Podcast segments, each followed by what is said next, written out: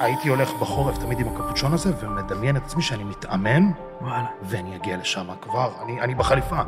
אני בחליפה, ועכשיו אפילו יכול לצאת ליאור ברווז, מה- כי היה לי תקופה בחיים שפשוט הפסקתי להאמין בעצמי. הפסיכיאטר נתן לי תרופה בשם ציפרלקס. וואו. אז אם אתה חי עכשיו בתוך ביצה ואתה לא, לא, אתה לא יודע למה אתה לא מצליח צריך לעשות את להתרומם, הסוויץ'. זה אתה אשם. אני, אני כך, ככה אני לוקח אחריות על הכל. כן. כל דבר טוב ורע, וכל מה שקורה איתי, באשמתי. אני חוויתי בריונות. מה אתה אומר? בטח, בגלל זה אמרתי לך. הטראומות והפחדים, הבריונות שהייתי חווה בשכונה, זה למה אני כזה. בדיוק. אני אעשה הכל כדי שזה לא יקרה שוב. תרים אותה. אה, אתה עובר להיות יותר יותר יותר יותר צר. ברגע שאתה מגיע הכי הכי צר לדקות הכי קטנה, אני אראה, היה לך מספיק כוח, מוטיבציה, השראה, נחישות וכל הדברים האלה, האנשים נושרים. כן. אחד הצליח להגיע לדקות כזאת. הפודקאסט הראשון שלך, תשאיר אותו לנצח נצחים. אני יודע שזה יהיה מביך, אבל ככל שזה יותר מביך, זה רק מעד על כמה גדול וטוב נהיית. וברגע שאתה נתקע, אתה מוסיף עוד איזה פרויקט, שאתה תגיע לדקויות הכי קטנות, תיעש, ותראה את הפרק הזה כמה פעמים, ואני סומך עליך שאתה תהיה הפודקאסטר הכי טוב בארץ. הופה.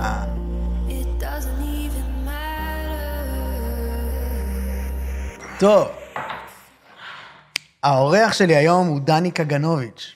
בנוסף לכך שדני הוא כוכב רשת ענק עם ערוצי סושיאל מדהימים, דני הוא המפתח גוף הישראלי היחיד שזכה פעמיים במר יוניברס, פעמיים מר עולם ועשר פעמים מר ישראל.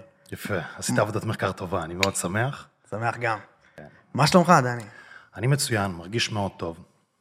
התחלנו את השנה ברגל ימין. אני אישית התחלתי את השנה ברגל ימין. ואני מאוד שמח להתארח פה. שמח שאתה שמח. כן. מה זה אומר להתחיל ברגל ימין, אם אפשר לשאול? אה, ה vibe טוב, יש תחושת בטן מאוד טובה. ככה, מתחילת שנה, אני עכשיו אה, עובר לדירה חדשה. תחילה אתה חדשה. מבאר שבע, נכון? כן, כן, כן. אה, נשאר בבאר שבע בינתיים, עובר לדירה חדשה. יש מוטיבציה טובה, יש וייב טוב, תוכניות ככה. תכננתי לעצמי לשנה החדשה, ויש תחושת בטן שכל השנה הזאת יהיה הרבה יותר טוב ממה שקרה עד עכשיו. וואו, מגניב. טוב, אני אשמח ברשותך להתחיל משאלה רחבה, שכאילו, אה, ממש, אני לא יודע איך אתה תצליח לענות עליה, אבל אני אשתדל. אה, אתה עושה כל כך הרבה, ואתה כל כך מגיע לגבהים כל כך מטורפים, למה אתה עושה את מה שאתה עושה? אני נהנה מזה, זה בשורה התחתונה, אין פה מה. אתה לא יכול לעשות דברים כאלה, להשקיע כל כך הרבה זמן אם אתה לא מתוגמל מזה. אני בן אדם שהוא, מה שנקרא, מכור לדופמין. דופמין זה ניורוטרנסמיטר שמופרש במוח, ברגע שאתה משיג מטרה, בדרך למטרה ובהשגת המטרה. אותו ניורוטרנסמיטר נותן לך הרגשת סיפוק, מוטיבציה, drive, וברגע שאתה מגיע לרמה גבוהה, אתה פשוט מתמכר לזה, אתה רוצה לעלות יותר, או שפחות פשוט להישאר. בשביל זה אתה צריך להעלות את רמת ההישגים שלך. יותר צפיות, יותר זכיות, יותר תשומת לב, יותר, יותר, יותר, אז ברגע שאני רוצה להרגיש את ההרגשה שאני מרגיש עם דופמין גבוה, אני פשוט צריך להמשיך להתקדם, כדי שיהיה לי מצב רוח טוב. וואו, אוקיי, רגע, אז... זה סוג של משחק בחיים האמיתיים. כן, אז מלא שאלות. יש לי שתיים עיקריות. תזרום, אני איתך כמה שאתה רוצה. מעולה. אז תקשיב, דבר ראשון, הדופמין שאתה מתאר הוא בעצם הורמון, זה נכון, כאילו, זה הקטע, הוא הורמון יש שמופרש. הורמון, אה, זה ניורוטרנסמיטר, אה, אבל. לכלל. הקהילה, כן. אפשר לקרוא לו באותו, אני אקרא לזה הורמון, אין שום בעיה. הבנתי, אז בעצם זה הורמון ש- שמתאר את העונג. אז אתה אומר שהדרך שלך לפחות להצלחה בתחום, היא זה שאתה פשוט מאוד נהנה מהתהליך. כן. בתור בן אדם שיש לו הפרעות קשב וריכוז, לאנשים עם הפרעות קשב וריכוז, הסיפוק שלהם מדופמין גבוה הוא הרבה יותר גבוה, הרבה יותר גדול מאנשים רגילים. כן. פלוס לאנשים עם בעיות קשב וריכוז, ברגע שיש הפרשת דופמין, דופמין הוא אחראי גם לתזוזה וגם לריכוז.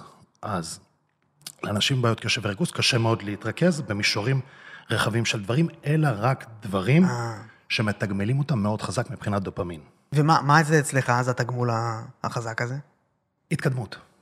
ברגע שאני מתקדם, בכל דבר שזה הנישה שלי ושזה מעניין אותי, אני מתוגמל ואני יכול לתת יותר כוח, יותר מאמץ, יותר השקעה ויותר זמן. וברגע שאני נמצא בתהליך ואני מתקדם, אני מתפקס יותר, ברגע שאני מתפקס יותר, אני נהנה יותר מהתהליך, אני מתקדם ו... עושה לי מצב רוח טוב וסיפוק כללי.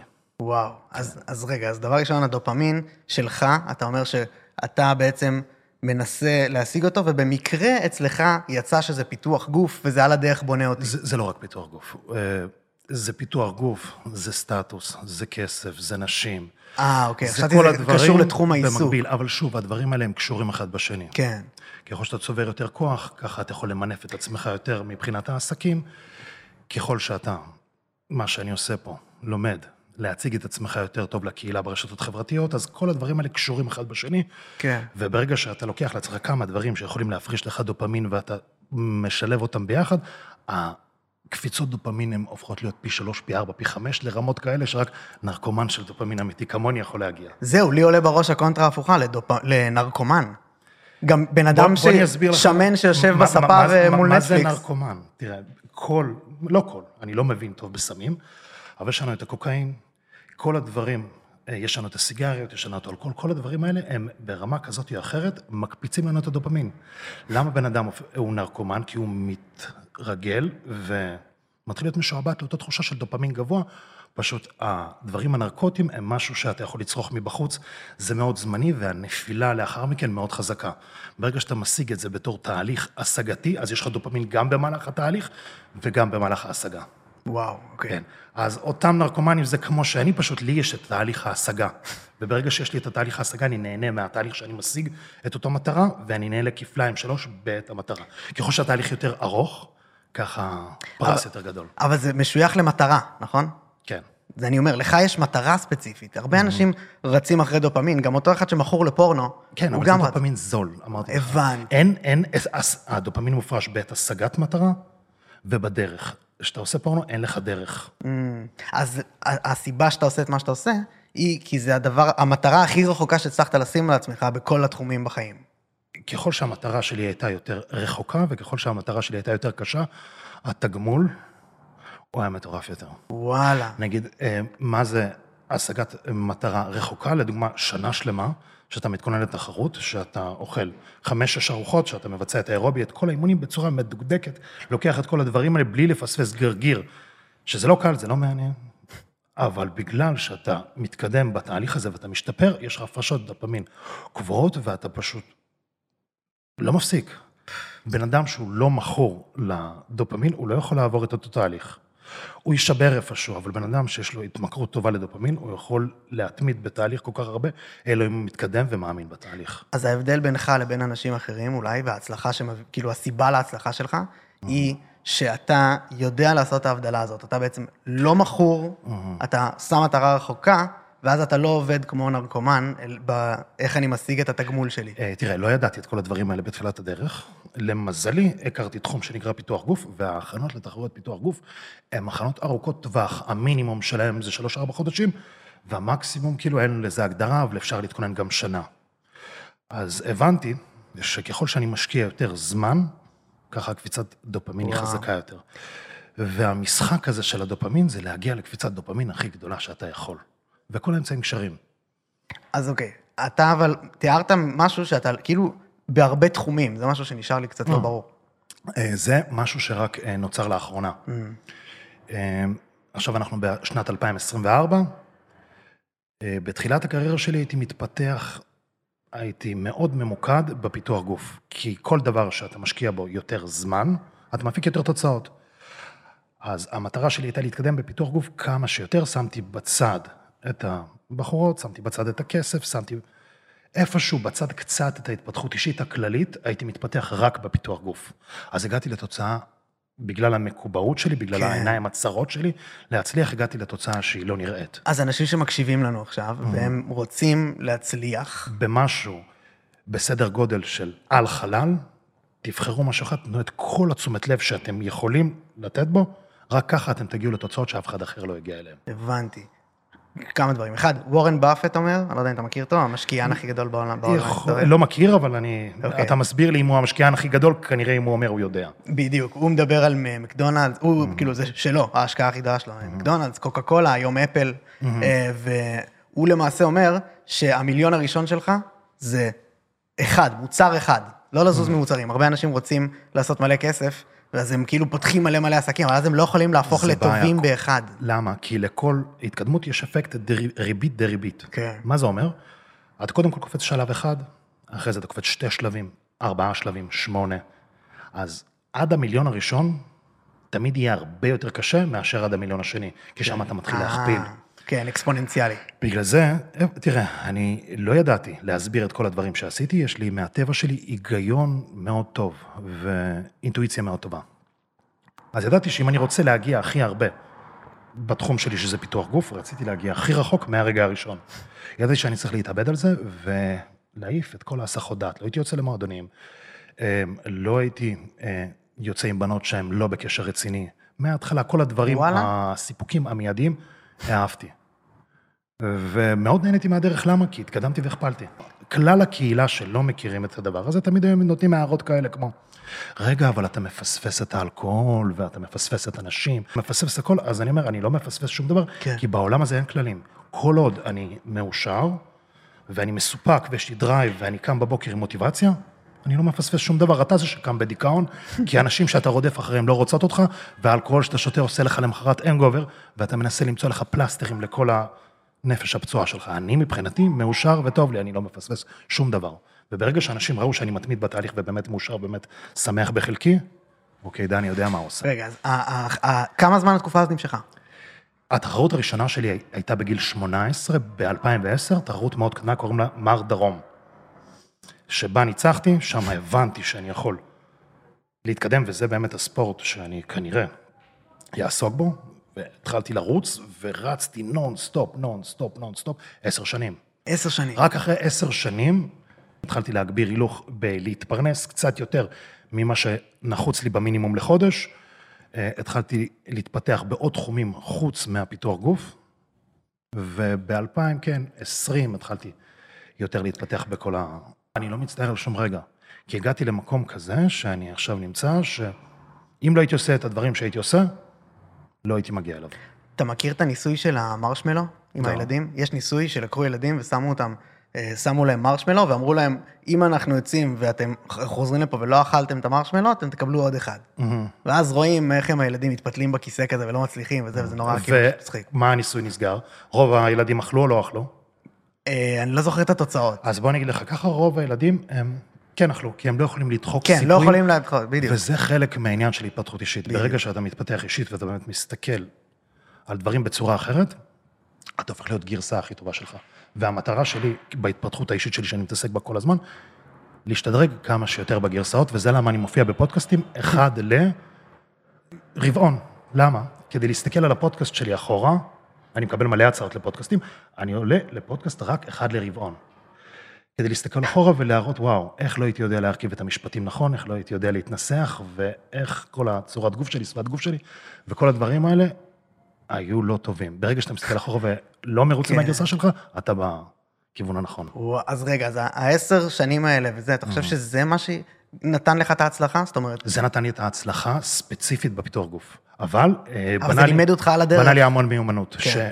שבלי המיומנות הזאת של להיות דבק במטרה, דחיית סיפוקים. דחיית סיפוקים, אה, איך באמת להצליח במשהו שאתה רוצה. אני אומר את זה לכולם, אני פה היום, מי שאני, בזכות הפיתוח גוף. קיבלתי מוסר עבודה, את כל הכלים שלי לכל החיים. בעתיד אני גם רוצה אה, להקים משפחה, ואני אהיה האבא הכי טוב בעולם הזה בזכות הפיתוח גוף.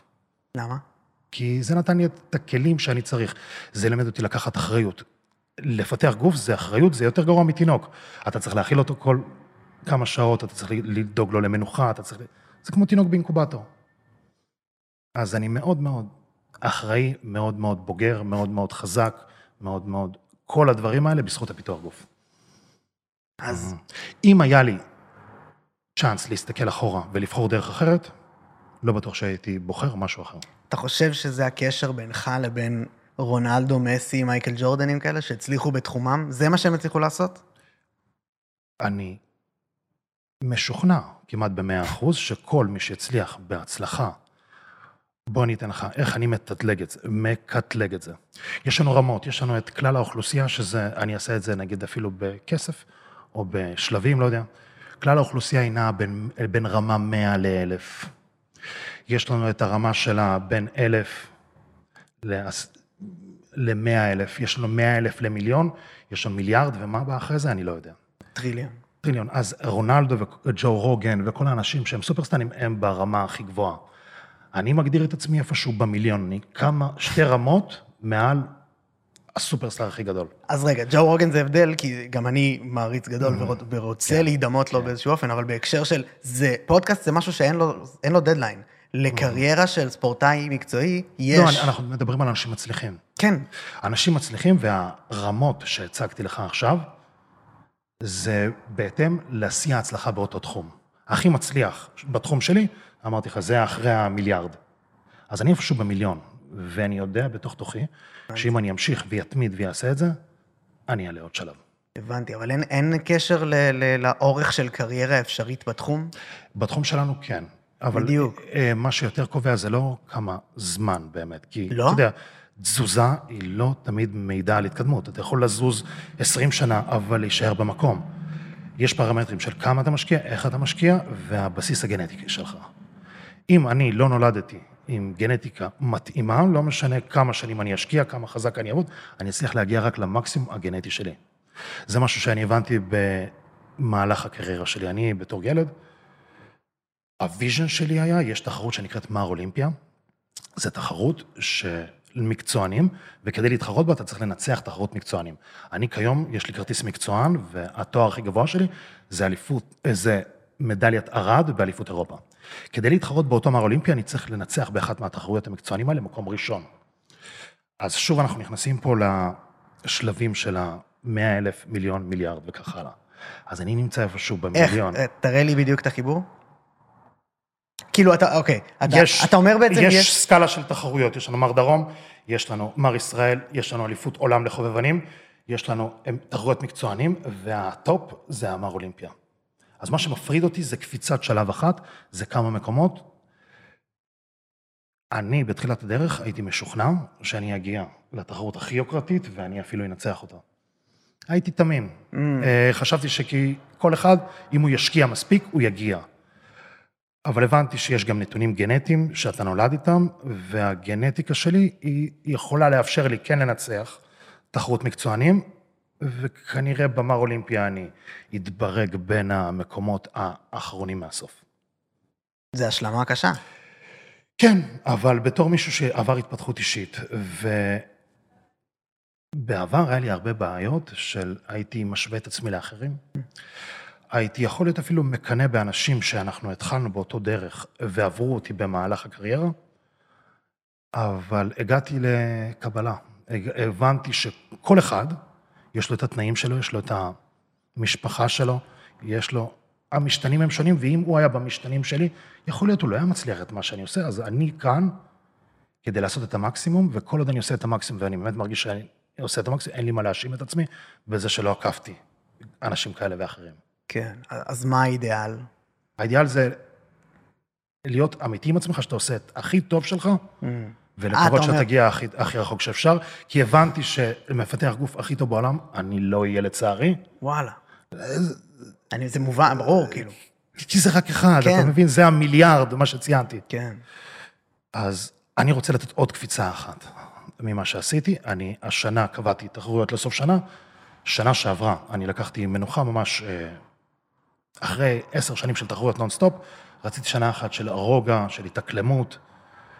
אה, לשקם את כל הפציעות זה ספורט מאוד מאוד מאוד חזק, לתת למערכת העיכול קצת לנוח, ועכשיו ב-2024 חייב להרגיש קצת דופמין ולהכפיל. זהו, זה עושה לי סדר לגמרי. עכשיו אני מבין יותר טוב את מה שהסברת בהתחלה, שהפרס הוא לא להיות אחי, אלא הפרס הוא היום-יום שלך.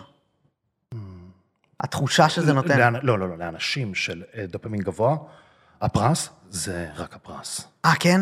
כן. אז מה הוא? אז לא הבנתי בדיוק איך...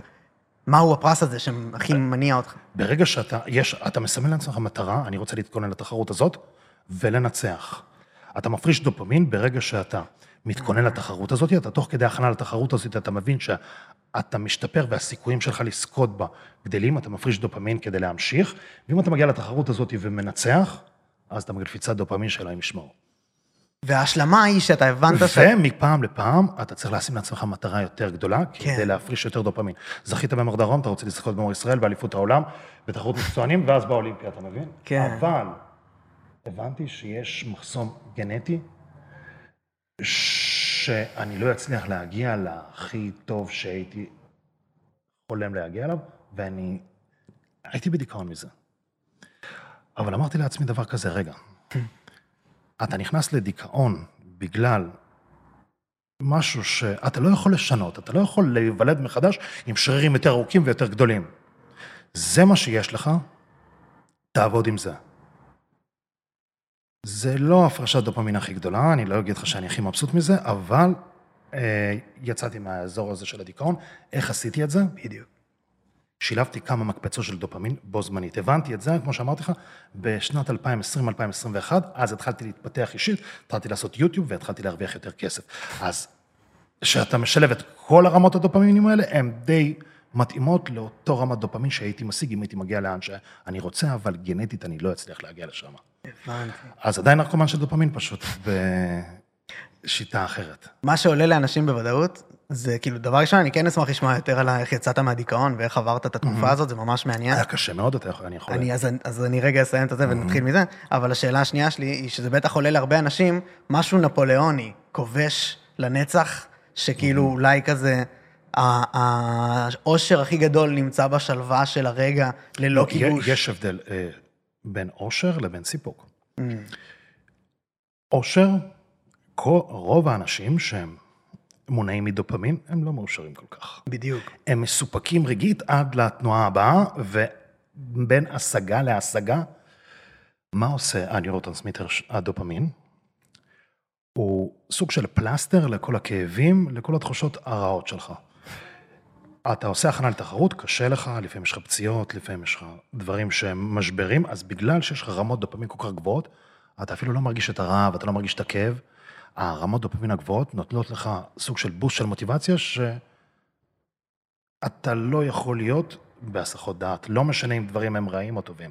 אז אין קשר לאושר בכל הדבר הזה. אתה מרגיש כאילו מאושר, אבל אתה בתכלס עם פלסטר לכל הדברים הרעים. אז זה אולי הסיבה גם לדיכאון. מתי אתה מבין איפה אתה נמצא באמת? אחרי שאתה משיג את המטרה, יש לך קפיצת דופמין מאוד גדולה, ואז יש את הירידה. ברגע שאתה נופל, אתה מבין איפה אתה נמצא, וברוב הסיכויים אתה מקבל את אותו דיכאון, או שאתה פשוט מתחיל מסלול חדש. אז איך אצלך בחיים? אין את הדאונים המטורפים האלה. אה, אני, בגלל שלמדתי את כל, מה, את כל המערכה של הדופמין, את כל האיזון של הכימיקלים במוח, אני למדתי לעשות, לא, אני למדתי להקציב זמן על neutral, מה זה אומר? אני יודע שעכשיו אני אתכונן לתחרות.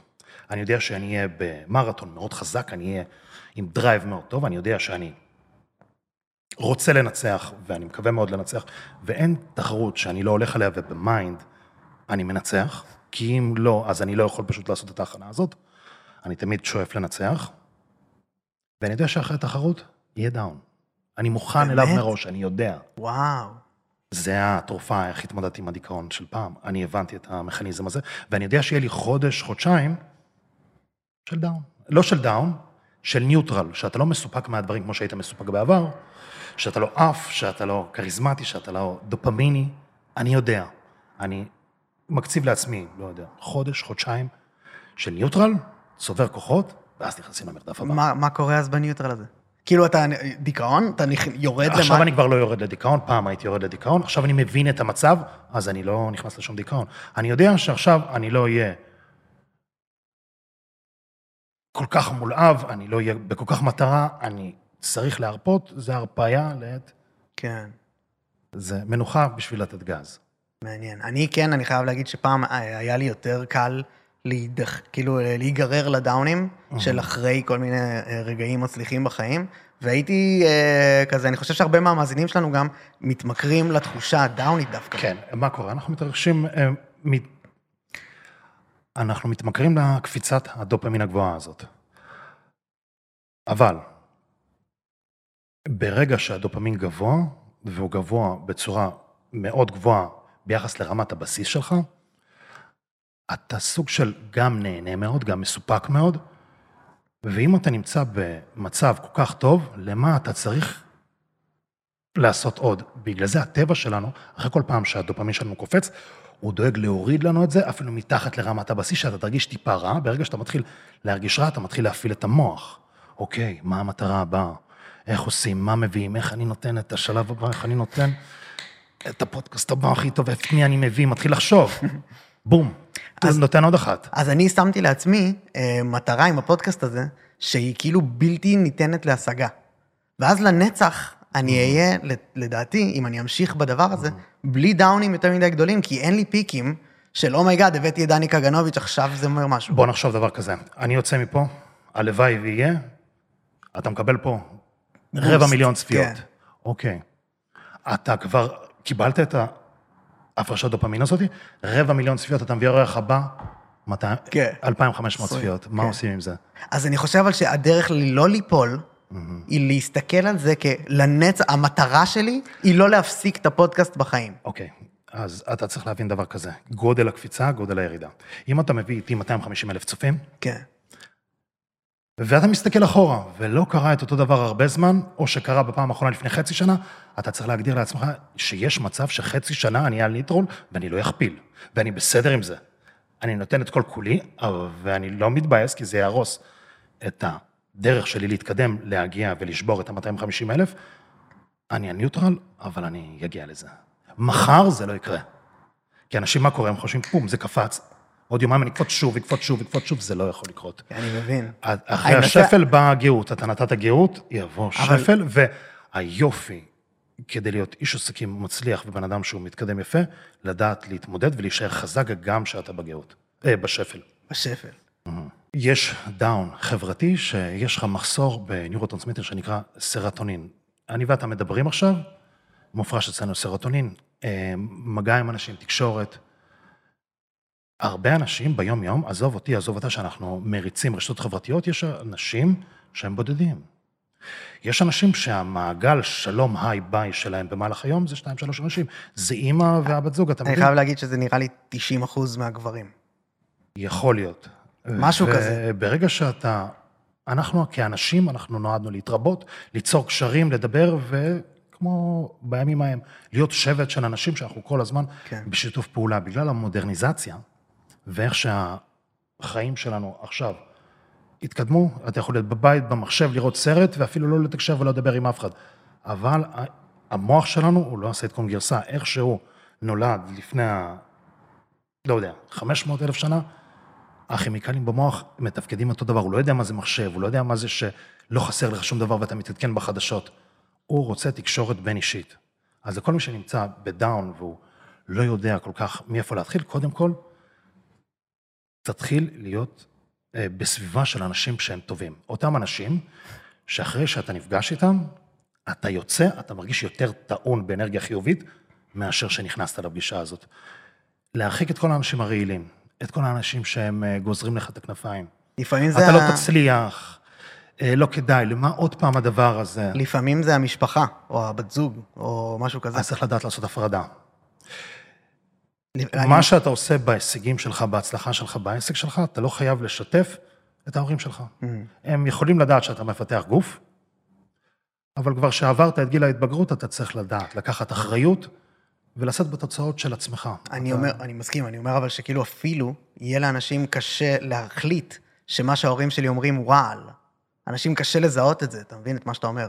אה, נכון, אני יודע, כאילו, מלא אז, אנשים אז חיים... הדוגמה שהבאתי לפני, ברגע שאתה בא להורים שלך ואתה משתף אותם את החוויה, וואו, אני הולך להתכונן לתחרות, והולך לעשות ככה וככה, ואני הולך להשקיע, ואם אתה יוצא מהשיחה הזאת בפחות מוטיבציה, אני לא רוצה להגיד שום דבר על הורים, אני, אני מכבד את ההורים שלי, אני, אני ואימא שלי מחוברים, כמו כן? החברים הכי טובים, כן. אבל זה שאתה לא תשתף אותם יותר בנושאים האלה, זה לא אומר שאתה מכבד אותם פחות.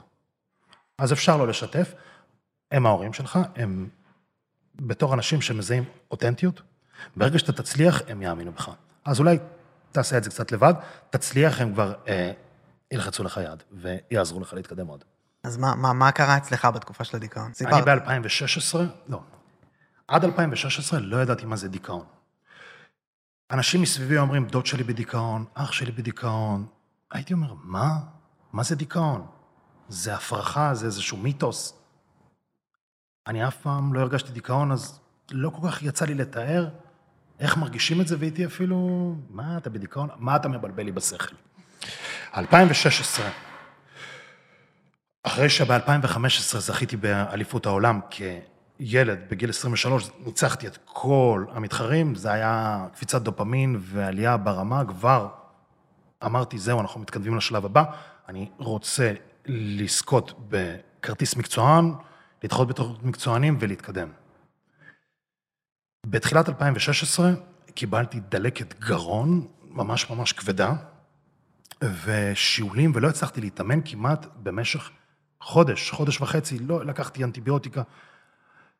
תוך כדי נכנס לי אה, התקפי חרדה, כי קיבלתי סוג של טראומה מזה שאני לא מצליח לחזור לאימונים. אז כל מה שהיה קשור לחדר כושר אפילו קצת הפחיד אותי. לקח לי לפתור את כל העניין הזה משהו כמו שלוש שנים. אני עכשיו... אה, ובגלל שחודש וחצי לא התאמנתי, והמטרה שלי הייתה להגיע לתחרות של המקצוענים, וזה משמעותית. עיכב לי את כל התהליך, כי גם הייתי ילד, הייתי מאוד פזיז וממהר, משהו שאם הייתי עושה עכשיו, הייתי מתקן אותו, הייתי מורך את כל הדברים, את כל ההישגים לקצת יותר זמן, כדי לעשות אותם בצורה יותר איכותית. מי שנוסע מהר, הסיכון שלו להתהפך גדול יותר. עדיף לנסוע במהירות מותרת ולהגיע רחוק ובבטחה. חודש וחצי אני כבר מתחיל, אה, ברגע שאתה מפתח גוף, ובמיוחד מפתח גוף בלי ניסיון, יש לך בודי דיסמורפיה רצינית. אתה יורד במשקל, אתה מאבד מהביצועים, אתה מתחיל לאכול אה, קצת תסביכים, אם אני אחזור, לא יחזור, בגלל שהיה לי מטרה, ובגלל החודש וחצי שחליתי, אז המרחק בין המטרה לבין איפה שאני אהיה רק התרחק. איפה אני, שאני חשבתי שאני אהיה ואיפה שאני נמצא, התרחק, אז זה מה שיצר לי את הדיכאון. בפועל אני מבין עכשיו, הייתי מונע מההתקדמות, מהדופמין, מהדרך ומההישגים. שללו ממני, המחלה שללה ממני את ההפרשות דופמין האלה. המוח שלי לא היה מקבל את רמות הדופמין שהייתי רגיל אליהן, אז פשוט הייתי, נכנסתי לדיכאון. לא ידעתי איך פותרים את זה, לא היה לי את הידע שיש לי עכשיו. דרך הרופא משפחה שלי הפנו אותי לפסיכיאטר. ממש, לא רציתי, הייתי, מרוב שהדיכאון שלי היה יחסית חזק, הייתי יכול לישון איזה 18 שעות ביום. לא רוצה, אין תיאבון, אין שום דבר. אמרתי, אני אחכה לרגע שאני אבריא ואני אוכל להתאמן. ואז זה קצת נגרר יותר ממה שחשבתי. הפסיכיאטר נתן לי תרופה בשם ציפרלקס. וואו. התרופה הזאת היא גורמת לניורוטרנסמיטר השני, הראשי, זה דופמין וסרטונין, אה, לפעול בצורה הרבה יותר טובה. וזה לא עבד, זה רק נתן לי תופעות לוואי. למה? כי האבחון של הרופא, הוא היה לא טוב. הבעיה שלי הייתה עם סיפוק ואספקה של דופמין, לא של סרטונין. אז גם התרופות האלה לא עזרו. יכול להיות הם עזרו איפשהו כפלסיבו. ואז אני בן אדם שהוא נכנס לבעיות, ברגע שהוא נכנס לבעיות, הוא תמיד מחפש להם פתרונות. התחלתי לחקור. מה זה דיכאון, איך זה נוצר. ולקח לי משהו כמו שנה שלמה להבין את כל המנגנון הזה של הדופמין, כל המנגנון הזה של הרדיפה אחרי מטרה, מה קורה בעצם שאתה משיג את המטרה, הקרשים, ואז התחבר לי כל התמונה, חישבתי מסלול מחדש, סידרתי את הכל לטווח זמן ארוך יותר, בניתי אסטרטגיה, הבנתי שאם אני אנצח שוב אני אפול, ומאז אני מתנהל בצורה הרבה יותר טובה ויעילה. יצאת מזה. כן. כן? כן, אבל היה לי פיקים של הלוך חזור מ-2000. וש... ב-2016 נכנס הדיכאון, חזרתי למסלול רק ב-2017, אה, לקראת 2019 אה, כבר התנקטתי מזה לגמרי. שתי דברים, מעניין וממש תודה ששיתפת דרך אגב. Mm-hmm. דבר ראשון, סיפרתי לך מקודם, ש-90 אחוז נראה לי מהגברים הם uh, ככה, כאילו uh, בדאון, נמצאים בדאון ונשארים בו. אני חושב שאפשר להתמכר אליו, והנתון שאמר לי את זה, הוא שבאפליקציות היכרויות, כן. 10% מהגברים מקבלים 90% מהפניות. כן, אני ראיתי את הסטטיסטיקה הזאת בטינדר, וזה הגיוני מאוד. אישה, בגלל שיש לנו את החשיפה הגדולה ברשתות החברתיות, זה לא כמו שהיה פעם. הגברים היחידים שהיית רואה, זה היית הולך למכולת והקצב היית נפגש איתו, והיית הולך אה, לתקן פאנצ'ר בגלגל, וה... והיית חשוף למספר גברים מאוד בודד. אז מתוך הגברים האלה, האישה הייתה בוחרת את הכי אטרקטיבי, ויכולה ללכת איתו. עכשיו, ברגע שיש לנו את הרשתות החברתיות, את האינסטגרם, את היוטיוב, כן. המבחר הוא כל כך גדול. מה שאני מתכוון זה שיש פשוט, אז... יש בטא, יש כזה היררכיה שאתה אתה לא חלק, מלא הם חלק מהתחתון. ואני חושב ששם יש את התחושות האלה שאתה מתאר, כשאתה נופל לשם, אחרי זה אנשים נת, מתמכרים לתחושה הזאת, ואז יורדים ויורדים ויורדים בערך העצמי שלהם, שזה סרוטונין, זה מה שחשבתי שאתה אומר. לא, בוא, בוא תראה, אני אפילו נחזיר את זה קצת אחורה, אני כן, כן, אסביר כן. את זה בצורה יותר מדויקת. תתחיל עוד פעם עם האפליקציה של ההיכרויות. אה, אוקיי, אני דווקא לא רוצה אבל שנלך לעניין של ההיכרויות ובנות ובנים, סתם ברשותך כאילו, כי, כי מה שעניין אותי זה, זה בתוך הדבר של הדיכאון שאתה אמרת, היה את הקטע שאמרת שהפסדת שלוש שנים. שלוש שנים שבהם נפלת ל... ל ול, אתה יודע, זה ב, ממש בלי, לא, בלי אשמה. נפל עליך משהו מלמעלה, המחלה הזאת, והיא גררה אותך לרגע למטה. אז, אבל אני בן אדם שמסתכל על הדברים תמיד בצורה חיובית. כל דבר שקורה לי, אני תמיד שואל את עצמי, למה זה קרה לי? נגיד, אני חולה עכשיו, אמנם אני לא מתקדם בפיתוח גוף, איך אני יכול להפיק מזה, אבל שוב, זה דברים שלמדתי. כשהתבגרתי. איך אני יכול להפיק מזה את המיטב? יכול להיות, אפילו, אם אני לא אעשה כלום חודש שלם, וינוח, זה ייתן לי דלק להמשיך אחרי זה. או שכנראה הגיע הזמן להתפתח אולי בעוד איזה דבר, אולי זה הזמן לעצור ולחשוב מסלול מחדש. זה דברים שאני פשוט גיליתי רק בתהליך ההתפתחות האישי שלי בשלב זה. זהו, ובשלוש שנים האלה אתה ראית גם אנשים עוקפים אותך, אמרת. כן, כן. קולגות, כאילו נהיים, קולגות שעוקפים אותי, וזה נתן לי דיכאון, ואפילו זהו. הייתי מקנא בהם. כן, הערך עצמי יורד, ממש. הייתי מקנא בהם עד שהגעתי למסקנה שדיברתי איתך. אם הם היו בנה, כי הייתי במאה אחוז מודע לזה שאני עובד 110 אחוז, ואני לא יכול לתת אפילו גרם יותר של עבודה או השקעה. אז מבחינתי אני אשלם עם כל מה שעשיתי, ואני יכלתי לחתום עכשיו בצ'ק, לא משנה איזה סכום של כסף, אם אתה תיקח כל אחד מהאנשים שהייתי מקנא בהם, והיה מפריע לי שהם עקפו אותי, והיו נכנסים לנעליים שלי, לתנאים שלי ולגנטיקה שלי, אין סיכוי שהם אפילו היו מגיעים לחצי מהרמה שלי. לשלושת רבעי מהרמה שלי. אבל להיות ברמה שלי, בתנאים שלי, עם המוסר העבודה שלי אף אחד לא היה עוקף אותי, אז אין לי סיבה לקנות באף אחד. בדיוק. ופשוט תתרכז במה שאתה יכול לעשות. ולמדתי מחדש לא רק לרדוף אחרי הצלחה, אלא גם לנסות ליהנות מהדרך כמה שיותר. אם אין לך לאן לחתור, אז אתה לא תהיה באמת במוטיבציה, תשיא להתקדם. אני אתן לך דוגמה. אתה לוקח בן אדם ששוקל 130 קילו, תרזה. הוא לא יכול להיות במוטיבציה, כי הוא לא יודע לאן הוא מרזה. אבל אם אתה נותן לו מיני תחנות בתהליך הזה, הוא מקבל תגמול של דופמין, נטען, ויכול להמשיך. אנחנו 130 קילו, בוא תרד ל-115, תקבל צ'ופר, תקבל איזה ארוחה, המבורגר וזה, תמשיך. אז יש לו מוטיבציה לזוז מתחנה לתחנה ולהתקדם. ככה ההישג, המטרה שלו הוא בתדירות גבוהה יותר, יש לו קפיצות דופמין גבוהות יותר, הוא מתוגמל, הוא יכול להשקיע בתהליך.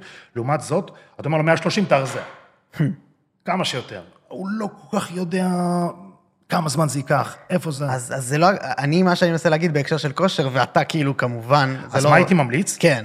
אה, אתה יכול לשים לך את המטרה האינסופית הזאת, אבל תיתן לעצמך דדליינים קטנים על דברים אחרים, כמו, אני רוצה שאחד מהסרטונים שלי יגיע לחצי מיליון צפיות, אני רוצה להגיע לכמות מסוימת של subscribe, אני רוצה... וגם בכל נישה כזאת לתת גם מיני, איך קוראים לזה? מיני משימות. כן. ורצוי שהמשימות האלה, אתה תוכל להגביר אותן מלפעם לפעם ותמיד לעקוף אותן. הבנתי, אוקיי. אה, בואו נלך עם הקו הזה רגע שהיינו בו, שאני חושב שאתה, אה, בהקשר של כושר, אני כן חושב ש... ש אה, שם אני לא עושה את זה מספיק טוב, ואני רוצה להש- להשתפר בזה. אה, בהקשר אבל של, של ההתפתחות האישית שלי כ, כאינדיבידואל בהרבה תחומים אחרים, אני חושב שאני כן עושה משהו בסדר, וזה, אם ניקח את זה כהקבלה לכושר, המטרה האינסופית היא, אני רוצה להישאר מכותב ככה כל החיים. זה לא גם מטרה זה בלתי נעלה. אפשרי, למה? לא. הרמת חיטוב והרמת ביצועים פיזיים שלך מאוד קשורים לתנאים סובבים אותך ולגיל שלך. אני לא אוכל להיות ככה בעוד 15 שנה. מגיל 40 המנגנונים עובדים קצת אחרת. אה, רוב הסיכויים שעד גיל 40 יהיה לי עוד דברים להשים אליהם את התשומת לב, כי להגיע למבנה גוף כזה, אתה צריך לייחס לו, אתה צריך לתת לו הרבה זמן והרבה משאבים. כנראה שעד גיל 40 יהיה לי עוד פרויקטים, ואז הכמות זמן שאני יכול לייחס לגוף שלי תרד. אז רוב הסיכויים גם הגוף שלי מעט ירד. אז אבל אם אתה היית רוצה לשים אל- אולי מסי ורונלדו ומייקל ג'ורדן ואנשים כאלה עם קריירה ארוכה, שמו לעצמם מטרה שהיא לא, אני רוצה להיות בריאל מדריד. ואז אתה מגיע לריאל מדריד ויש לך נפילה. אולי הם שמו לעצמם מטרה, אני רוצה להיות הכדורגלן הכי טוב. איך אתה עושה את זה? אתה לא יכול פיזית, חוץ אה, מלנסות. זה, זה יהיה טוב, זה יהיה טוב אה, להגיד. זה מה שאני אמרתי מהיום הראשון שלי שהתאמנתי, אמרתי, אני הולך להיות נער אולימפיה.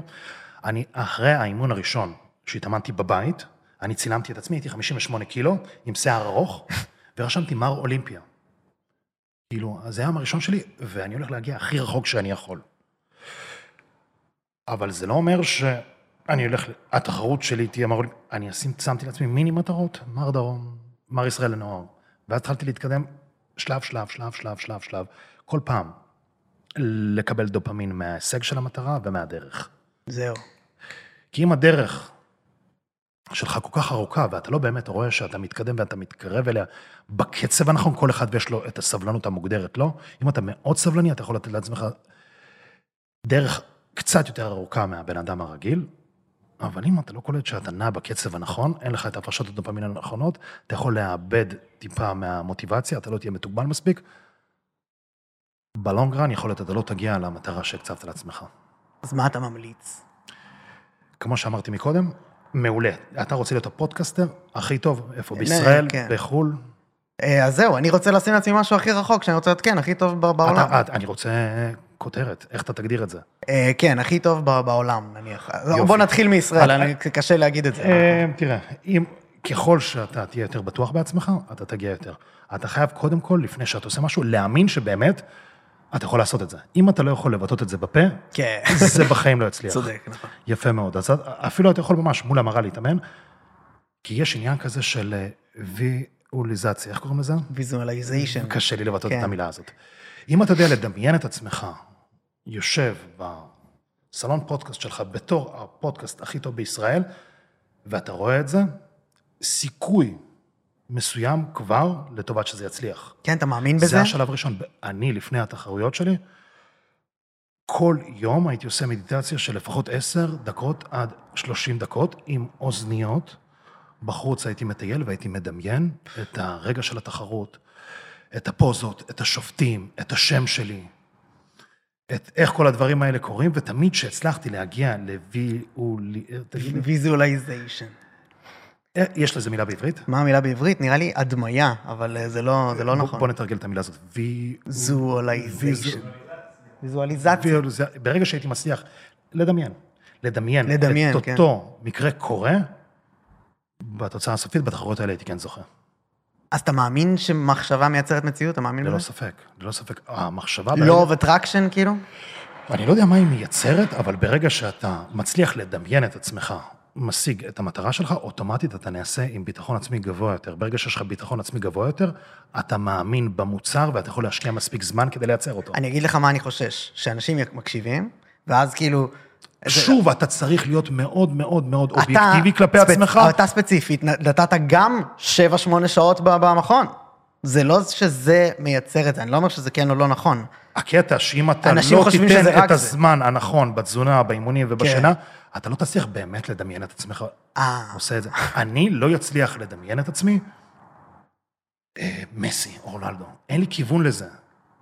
אני לא מצליח לדמיין את עצמי פתאום מחזיק את הגביע של המונדיאל או משהו כזה. אני לא בתהליך הזה. אני לא יכול לדמיין את עצמי פיקאסו עכשיו אה, פותח את המוזיאון ציור שלי, כי אני לא שם. מה שכן אני יכול לדמיין זה דברים שאני מתרגל מדמיין? אותם. מה אתה מדמיין היום אז?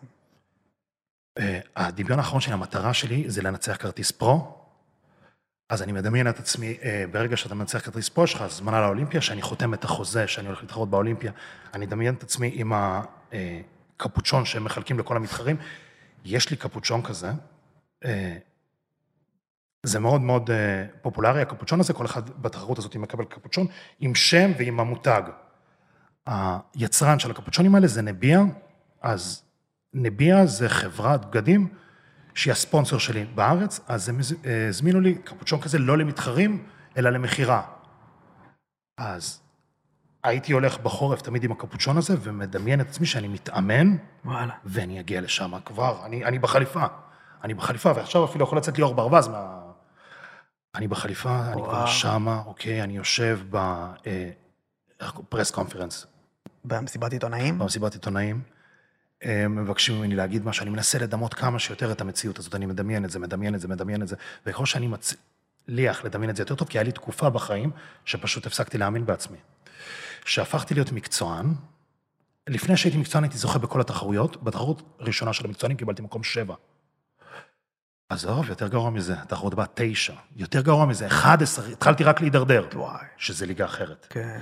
פה היינו מתחרים ברמה של המאה אלף, פה אני מתחרה ברמה של המיליון. הרבה יותר קשה. וואו, מה עושים עם זה? אז כבר לא הייתי מצליח לדמיין, לא הצלחתי לדמיין את עצמי זוכה. אני עושה את אותו דבר, אני לובש את אותו קפוצ'ון, אני שומע אותו מוזיקה, אני מנסה לדמיין את עצמי מוכרז כמקום ראשון, ואני לא מצליח לדמיין את זה, כי זה היה וואו. נראה לי לא ריאלי. וזה... עבר עוד... זכיתי מקום 11 ב-2019, הגיעה קורונה, בכלל נשברתי, ואז ב-2021, בום, הבאתי מקום שלישי בתחרות מקצוענים. שזה ממש שתי מקומות מהכניסה לאולימפיה, לתחרות הגדולה שאני רוצה. וזה היה כי הצלחת לראות את עצמך? גם, גם שם זכיתי מקום שלישי, ולא הצלחתי. אבל אחרי שזכיתי במקום אה. שלישי, נפתח לי סוג של קצת אור בקצה המנהרה, ועכשיו אני כבר נכנס למוד הזה וכן יכול לדמיין את עצמי. אז- אבל אני אגיד לך את האמת, ואני לא משקר, אני לא מצליח לדמיין את עצמי כמו שהייתי מצליח לדמיין את עצמי בחובבנים. מה אתה אומר? אני עוד לא שם. אני עוד לא שם, אבל הביטחון חוזר, אני עכשיו שוקל 120, אני עכשיו עובר, אני משפץ את הדירה החדשה שלי, אני אסיים את זה בעוד שבועיים, ומשם אני מתחיל תהליך של מסה. ברגע שאתה מתחיל לגדול ולחזור לביצועים שלך, גם הביטחון העצמי שלך עולה, ואתה יכול לדמיין את עצמך שוב. אם אני אגיע לביצועים שעוד לא הייתי בהם, אז אני בטוח שאני אוכל לדמיין את עצמי עוד פעם עושה את זה, ואם אני אצליח, אני בטוח אזכה. אתה מכיר את אלכס חורמוזי במקרה? מישהו... אני אגיד לך דוגמא, אה, למה, אני לא מכיר אף אחד. כן. אתה לא ברשתות. אני לא גולל. אתה לא גולל. אני לא גולל. אני מחפש תשובות לשאלות שלי בלבד. אני גם לא גולל, אבל אני שעות בפודקאסטים ויוטיובים וכאלה. אני בפודקאסטים בנישה שלי. כן? הוא גם, הוא היה בעלים של מכונות כושר וזה, היום מדבר על עסקים, לא אז אם, רלוונטי. אם אני רוצה ללמוד משהו על התחום שלי, אני ישר כותב כן, לעצמי את כותב. הכי טוב, כן. וכל מי שמתחתיו לא מעניין אותי. אז תקשיב מה הוא אמר, יש לו משפט ממש יפה, שהוא אומר ש... אמ, ביטחון עצמי זה לא להגיד רק דברים יפים במראה, אלא לייצר מאחוריך שק של הוכחות שאתה מי שאתה אומר שאתה. זאת אומרת שבלי הוכחות, ביטחון עצמי הוא אשליה. ביטחון עצמי, הפונקציה שלו העיקרית זה לדעת להתמודד במצבים שאתה לא ביתרון, שאתה חלש, שאתה למטה. אם שמה אתה יכול להתמיד ולהישאר, אז באמת יש לך ביטחון עצמי. כי להיות למעלה ולחוש ביטחון עצמי מזויף לפעמים, כי אתה לא יודע מה זה למטה, זה לא ביטחון עצמי שאתה, שיכול להישאר אצלך הרבה זמן. אתה באמת בטוח בעצמך, לא משנה מתי. בדיוק. גם אם אתה תיצור את הפודקאסט הכי מסריח שיש, ואתה תישאר בביטחון עצמי גבוה, זה אומר שבאמת יש לך ביטחון עצמי. כן, אבל אנשים מייצרים פודקאסטים ממש ממש גרועים, והם בטוחים שזה ממש ממש טוב, וזה לא, וכאילו, תפסיקו. אה, הצלחה בשבילך זה לא הצלחה בשבילי. כן. אז לאותו יוצר תוכן הפודקאסט, הוא עף עליו כי סובייקטיבית בשבילו זה טוב. אבל בפועל יש רשימה מ-1, 2, 3, 4. יש את הרשימה הזאת, היא קיימת. זה בפועל מספרים. אני מעדיף לא לקטלג את עצמך ולא לתת לאנשים אחרים לדרג את מי שאתה, אבל שוב, אתה צריך להיות מודע לעצמך. אם אתה מודע לעצמך וטוב, ומבחינתך אתה הכי טוב, הכל בסדר. כי אתה עם עצמך, מי הוא או הוא או הוא, שיגידו לך שאתה מספר שלוש, ברגע שאתה במאה אחוז מודע לזה שאתה הכי טוב שיש. אבל יש אנשים שיקשיבו ויגידו, אני חזק כמו דני קגנוביץ', או, או מכותב. אם, אם אתה חושב, לא אם נכון. אתה חושב ככה, אתה מבין, זה ביטחון וזה עצמי. גורם לך, לא, אה, זה חוסר מודעות. בדיוק, זה מה שאני אומר. אז אני אומר, לשמור על מודעות, להיות אובייקטיבי, אבל אם אתה רוצה, ואתה עדיין, עם כל הקריטריונים, אני חושב שאתה הכי טוב, אז אתה הכי טוב, הכל בסדר.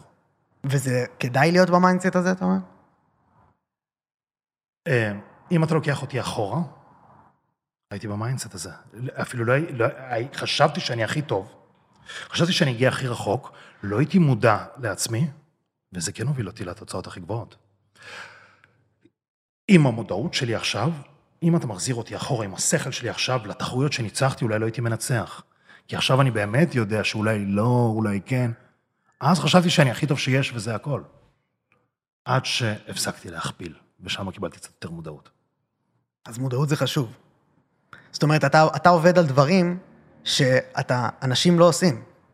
אנשים לא משקיעים את הכמות השקעה שאתה נותן. בא לי כאילו לתת לך את הקרדיט על זה, או אתה אולי נותן הרבה קרדיט ללהצליח להיות בביטחון עצמי. אני חושב אבל שהחלק הקשה, וזה למה מלא פודקסטרים לא מצליחים, וזה למה מלא אנשים מפתחי גוף לא מצליחים, או בכל כושר, בספורט וכאלה, הם מסתכלים לא ב... אתה מבין? לא ברחוק. אבל כדי להצליח גם, אתה צריך לפתח סוג של אור של פיל. אתה צריך לדעת ליפול, כמו שאמרתי לך. אני, ואם אתה חוזה את הנפילות שלך, פה עשית את ההצלחה הכי גדולה.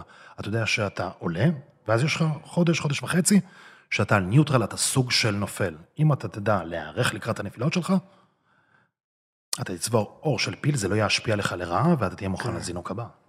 מניסיוני מלא אנשים לא מנסים בכלל להיכנס לדברים כאלה עם, יעד כזה רחוק. כי קשה. אני מעדיף יותר אה, מטרות קצרות, כי אם אתה תיקח לעצמך מטרה מאוד ארוכה, יכול להיות שההבדל בינך לבין הרמה הזאת יהיה גדול מדי, זה יסחרר ויבלבל אותך ולא יהיה לך את הכלים כדי להגשים אותה. תשים לעצמך משהו מאתגר במקצת, תגיע אליו. אחרי כל השגה של מטרה, חשוב להכניס תקופת הסתגלות. זו אותו תקופה שאתה שם על ניוטרל, כדי לנצל את הזמן הזה אתה צריך תקופת הסתגלות. היום אתה עושה סרטון, הוא מגיע לרבע מיליון צפיות, אל תקפוץ ישר לסרטון הבא. תסתגל, כי מהיום אתה פודקאסטר שמקבל 250 אלף צפיות. זו גרסה יותר חזקה, יותר טובה, והרבה יותר אחראי שאתה צריך להיות, ולוקח זמן עד שאתה מסתגל לביצועים האלה. אתה כאילו, אני, אני מבין את מה שאתה אומר, אני, אני חווה את זה. רק, אה, אני אתן דוגמה עליי. אתה כן. זוכה במר עולם, בדיוק. אתה הופך להיות מר עולם. תסתגל קודם כל לתואר הזה. תבין מה זה מר עולם, מה האחריות של זה, מה גודל התואר הזה. אל תקפוץ ישר לתואר הבא, כי אתה לא מוכן לזה. ברגע שאתה מבין שאתה מר עולם, שזה הסדר וזה הרמה שלך, תקפוץ לרמה הבאה. אז מה, אמרת שיש לך מלא תחומים, שאתה... עכשיו נהיה לי הרבה. עכשיו נהיה לך הרבה, כן. ובכל אחד מהם יש לך מטרות. מטרות קטנות. כן. מה הם? אני... הגדלתי את העסק שלי, אני עכשיו לוקח יותר לקוחות. בעבר, מרוב שהייתי ממוקד בהתפתחות שלי בפיתוח גוף, היה לי את המינימום לקוחות, אני בן אדם שהוא מאוד מחושב, היה לי כמה כסף אני צריך להרוויח בחודש כדי להתקיים, פלוס קצת חיסכון, וזה היה מספיק לי. כי לא רציתי הסחות דעת, רציתי אך ורק להתעסק בפיתוח גוף, כי ככל שאני אתן שם יותר זמן, אני אתקדם יותר. עשיתי חישוב מסלול מחדש, אני פרסתי את הפיתוח גוף לקצת יותר זמן, והכנסתי דברים במקביל, כי יש דבר כזה שאני קורא לו, אני לא רוצה למות כמפתח גוף בעודי חי. מה זה אומר? אני לא רוצה שהדבר היחידי שאני אתפתח בו זה יהיה פיתוח גוף. אני הגעתי בעשר שנים האלה שאני מפתח גוף לרמה מאוד טובה מבחינת ההישגים שלי, מבחינת הידע שלי. ברגע שאתה מגיע לרמה סופר מטורפת, יש נקודת קיצון שההשקעה שאתה תוסיף, היא לא תהיה תואמת לתוצאה. אני יכול להשקיע את אותו כמות זמן, אותו עשר שנים, עוד פעם, אבל אני לא אתקדם כמו שהתקדמתי עד עכשיו, אז אם זה יהיה שווה או לא שווה. זה החישוב שלי. אז אמרתי, נשים את זה בהילוך קצת שונה, ואני אתפתח בעוד דברים, כי מתישהו יהיה אקזיט לפיתוח גוף שלי. עכשיו אני בן 31, אמרתי עד גיל 34, אני מסיים. כן. החלטה, החלטה. אני מסיים. אז אני פה, יש לי, ברגע שיש לך זמן מוקצב גם, כן. אני בגלל זה גם סעתי לדדליין. המרווח לטעות אפסי, אני אז פשוט זה, אתה אומר, זה, זה, זה. הגוף מאלץ אותך, אבל גם להפסיק בגיל הזה. לא, זה לא מאלץ אותי. לא? אפשר עד 40, עד 45. מה אתה אומר? אני לא רוצה שכל החיים שלי יהיו בפיתוח גוף. 20 שנה, כמה זה? מגיל 17, 15 שנה, מספיק. אני רוצה להתפתח בעוד תחומים, בגלל זה פתחתי. התחלתי לקדם את העסק שלי כדי להרוויח יותר כסף, אה, והתחלתי אה, להתפתח ברשתות החברתיות. החלום השני שלי, חוץ מפיתוח גוף, אה, זה להשתתף בתעשייה של הטלוויזיה. להיות שחקן בסרט או משהו כזה? להשתתף בריאליטי, משהו בסגנון הזה, תמיד ישב לי בהשראה של ארנולד שוורצנגר. וואלה. ארנולד שוורצנגר זה דמות מאוד גדולה אז אתה בחיים גם שלי. רוצה להתחתן עם קנדי ולהיות אה, נשיא ארצות הברית, אה, כאילו, אה, לא, לא, לא. מושל של פוליטיקה מדינה. אני לא מבין שום דבר, ואני לא... אין לי שום עניין בזה, ואני לא, אמרתי לך, אני לא גולל ולא קורא, אני לא מסתכל חדשות. לא, אני צוחק, בגלל שהוא היה שם. כן, לא, כן. אני לוקח ממנו את הדברים שהם טובים לי. כן. ראית את כמו הסרט שהוא עליו? היה מפתח גוף מאוד טוב, וכמו שהוא היה שחקן קולנוע מאוד מצליח, אבל הפוליטיקה לא מדבר אליי. כן. ואיך הוא מתנהל במערכת יחסים שלו, עם הכלב שלו, לא יודע מה, לא. עם מערכת יחסים שלו והכלב שיש לו, זה דברים שאני משאיר שאין לי מה לקחת אותם. מבין. אז זה, זה חלום גדול שלי, באמת, לעשות איזה צעד, אז בשביל זה אני פתחתי את ערוץ יוטיוב, להשתפשף יותר, לעשות תוכן, ללמוד מצלמה, וכך הלאה. אז עד גיל 34, אני עושה את זה בצד, על הילוך שני, בונה לי בסיס לאקזיט שלי מפיתוח גוף, ומשם כנראה אני אלך ללמוד משחק ולקדם את זה קצת יותר אה. ללמוד גם, ממש, וזה, כן. וואי, מרתק. והיוטיוב עוזר בזה? כל פעם שאתה נחשף למצלמה, למיקרופון, אתה מדבר ומשחק, כנראה זה יעשה איזושהי תועלת, בגלל זה הקצבתי לזה רק הילוך שני עכשיו, וברגע שאני אעשה אקזיט מהפיתוח גוף, אני אעלה את זה להילוך רביעי. ששם אני כבר באמת אלך לשיעורי משחק ויקדם את זה כמה שיותר. שוב, אנחנו מצלמים את זה עכשיו לשנת 2024, אמרתי, יש לי עוד שלוש שנים לזה. יכול להיות שהדעה שלי תשתנה, אבל בינתיים יש לי את החלום הזה כבר מתחילת הפיתוח גוף. של טלוויזיה. כן. בידור, למעשה. אם אני אשתתף באיזה סרט פעולה או משהו כזה, גם אם זה בעברית, גם אם זה באנגלית, עשיתי את שלי בחיים האלה. וואלה. כן, כאילו, זה, זה החלום. זה החלום. כן. אז אתה שם... לשם אתה בעצם הולך. אני עכשיו מכין לזה תשתית, אמרתי הילוך שני, וברגע שאני עושה אקזיט מהפיתוח גוף, כל האמצעים כשרים, כמו שאני התאבדתי בפיתוח גוף ונתתי את כל כולי, הולך לכל השיעורי משחק שצריך, עושה את כל הקורסים, יוצר קשרים עם כל מי שצריך, וכנראה מגיל 34, עד לא יודע, עד 40, 45, אני אתעסק בזה, אלא אם כן אני לא אמצא איזה תחביב מעניין יותר אחר. החיים בשבילי, זה אמרתי לך, זה כמו, כמו משחק. כן. אני מחלק אותם לשלבים, מתעסק, והזכות הגדולה שלי זה באמת לעשות מהבוקר עד הערב את מה שאני רוצה לעשות. זה, זה בעצם צייד. יוצא ושם מטרות וצד אותם. כן, כן, כן, כן. לא תמיד קורה כמו שתכננת, אבל כמו צייד. הדרך היא מספקת וטובה. אז לנצח אתה רוצה להגיד לי שיהיו לך לא, לא, לא. מלא מטרות ב... אה, בשלב מסוים אני מאוד רוצה שאני אגיע לסטטוס כזה שנקרא סבא. ברגע שאני סבא, אני אפרוש מכל ההישגים. פנסיה. מה שאני אעשה זה לשחק עם הנכדים, אה, לקחת אותם לג'ימבורי, לזרוק את הטלפון לפח, ומשם יהיה לי את פרק ג' בחיים האלה. מעניין בטירוף. כן, כן, כן, אני מאוד רוצה. אה, שאלת אותי לגבי הרשתות החברתיות. בוא ניכנס לזה, קדימה. אמרת, תן לי את הסטטיסטיקה. 10% מהגברים מקבלים 90% מהפניות. זאת אומרת ש-90% מהגברים מקבלים 10% מהפניות מבנות. אני יכול להסביר לך בדיוק למה זה קורה. בגלל שאנחנו חיים עכשיו בחיים מודרניים עם רשתות חברתיות, והיכולת שלך להשוות את עצמך עם אנשים אחרים, או חשיפה לאנשים רבים, היא גדולה יותר, ככה המבחר גדול יותר. נשים בדרך כלל, לפי האבולוציה, מחפשות את הפרטנר שלהם, שיהיה כמה שיותר אטרקטיבי. מה אטרקטיבי בימים שלנו? ככל לו יותר כסף, ככל שיראה יותר טוב, ככל שיהיה יותר חזק, ויספק יותר ביטחון. פעם האחוזים היו שונים. למה? כי אישה הייתה רואה רק את מה שסביבה, לא היה רשתות חברתיות. אם מישהי נפגשת במכולת, אם מישהי הייתה נפגשת באולם יוגה, אז האפשרויות היו קטנות, אז הייתה בוחרת מהאפשרויות הקטנות האלה את הכי טוב. עכשיו, בגלל שהאפשרויות הן מאוד גדולות, נשים פונות אך ורק לגברים שברמה גבוהה, ולצערי, כמו שאמרת, כנראה זה 10 אחוז. וגם מתוך ה-10 אחוז הזה יש אחוז אחד של גברים, שהם לא רק מקבלים החלקות, אלא מכל ההחלקות הם בוחרים את האישה שהם רוצים. ברור. ואני רוצה לתת טיפ פה לגברים שמסתכלים, הדברים האלה הם ברי שינוי. אם אתה נמצא ב-90 אחוז שלא מחליקים להם, בצעד אחד קטן אתה יכול להגיע ל-10 אחוז האלה, ובהרבה צעדים גדולים גם תוכל להגיע ל-1 אחוז אם באמת תרצה לעשות את זה. אתה מדבר בהקשר של יחס לנשים, כאילו איך אתה מול נשים אה, מגיע? כדי למשוך אנשים, אתה צריך לעבוד על עצמך. אמרתי לך, הקריטריונים האלה, אתה צריך להעלות את הסטטוס החברתי שלך. כן. כל דבר שאתה רוצה לעשות, אתה פשוט יכול לקחת מחברת ולרשום לעצמך. כדי למשוך נשות, נשים, אני ראיתי את הפודקאסט של דני, והוא אמר, אני צריך לעשות כסף, אני צריך להיות חזק יותר לספק ביטחון, ואני צריך להיות יפה, ולפרק את זה לגורמים. איך אני הופך להיות יותר יפה? אתה צריך למצוא מישהו שלדעתך הוא יפה, לשאול אותו שיעזור לך. בעיניך הבן אדם הזה יפה, תשאל אותו, איך אתה מתלבש? איך אתה מסדר את השיער? איך אתה כזה יפה? הוא ייתן לך את התשובה. אוקיי, סגרנו על זה, ומפה אתה מתקדם. איך להיות חזק אה, ולספק ביטחון? תמצא לעצמך את הבן אדם שלדעתך הוא חזק ומספק ביטחון, תשאל אותו. ואם הוא לא ייתן לך את התשובה, תחפש עוד מישהו אחר.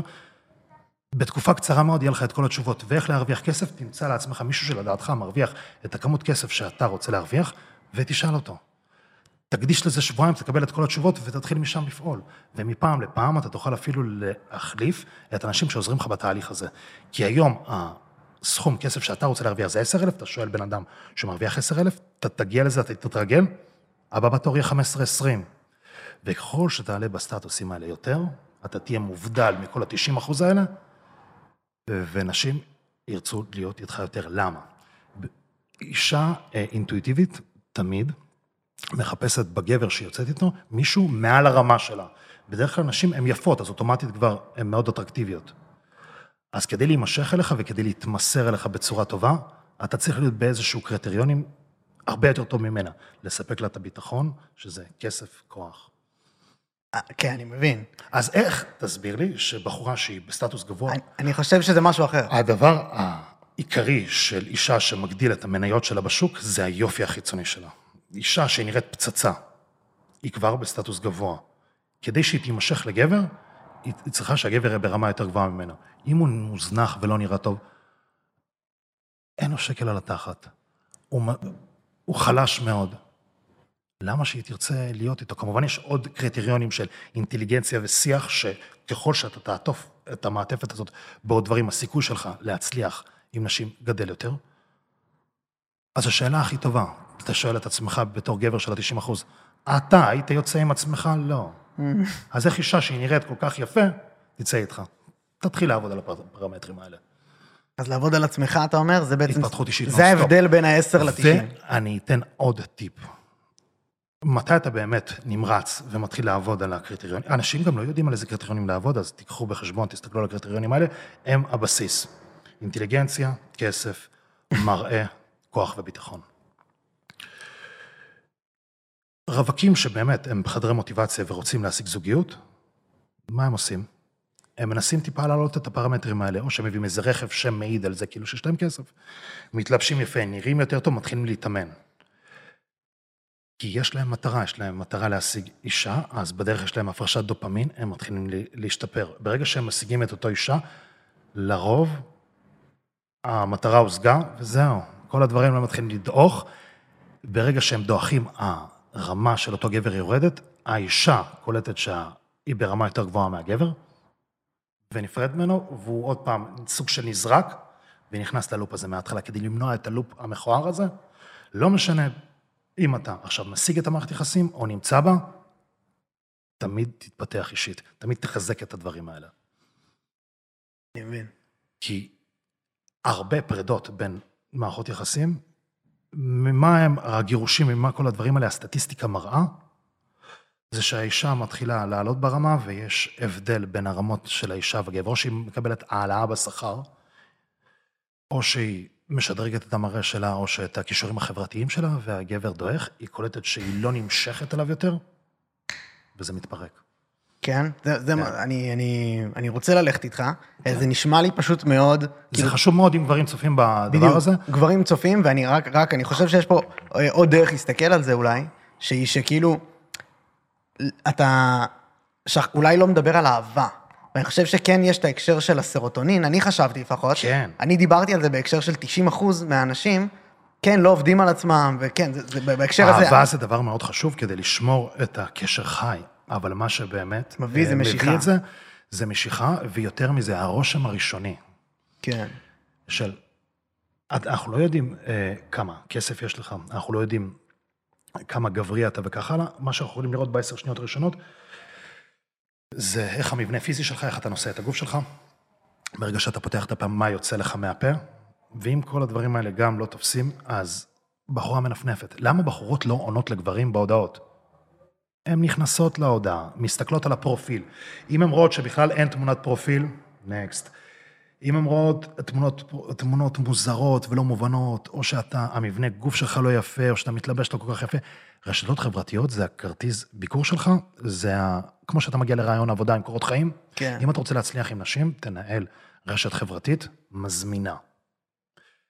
אתה יודע שיש מדריכים איך להצליח בטינדר, לדוגמה. תשים תמונה אחת שאתה לבוש מאוד יפה, שים תמונה אחת עם חיית מחמד, שים תמונה אחת עם המשפחה שלך, שים תמונה אחת אה, ב, בעבודה ועם חבר הכי טוב. ככה האישה רואה שאתה גם מבלה, שאתה גם חשוב לך הטיפוח שלך, שאתה גם אוהב את המשפחה ומקורב. זה סימנים מטרימים לזהות הכללית שלך. יותר קל להיכנס לאישה, לפרופיל כזה, שיש לה את הרמזים מטרימים האלה, לצבור עליך רושם ראשוני, טוב או לא טוב, ולהתקדם. אם היא נכנסת ורואה בלאגן, לנשים בדרך כלל יש המון המון פניות.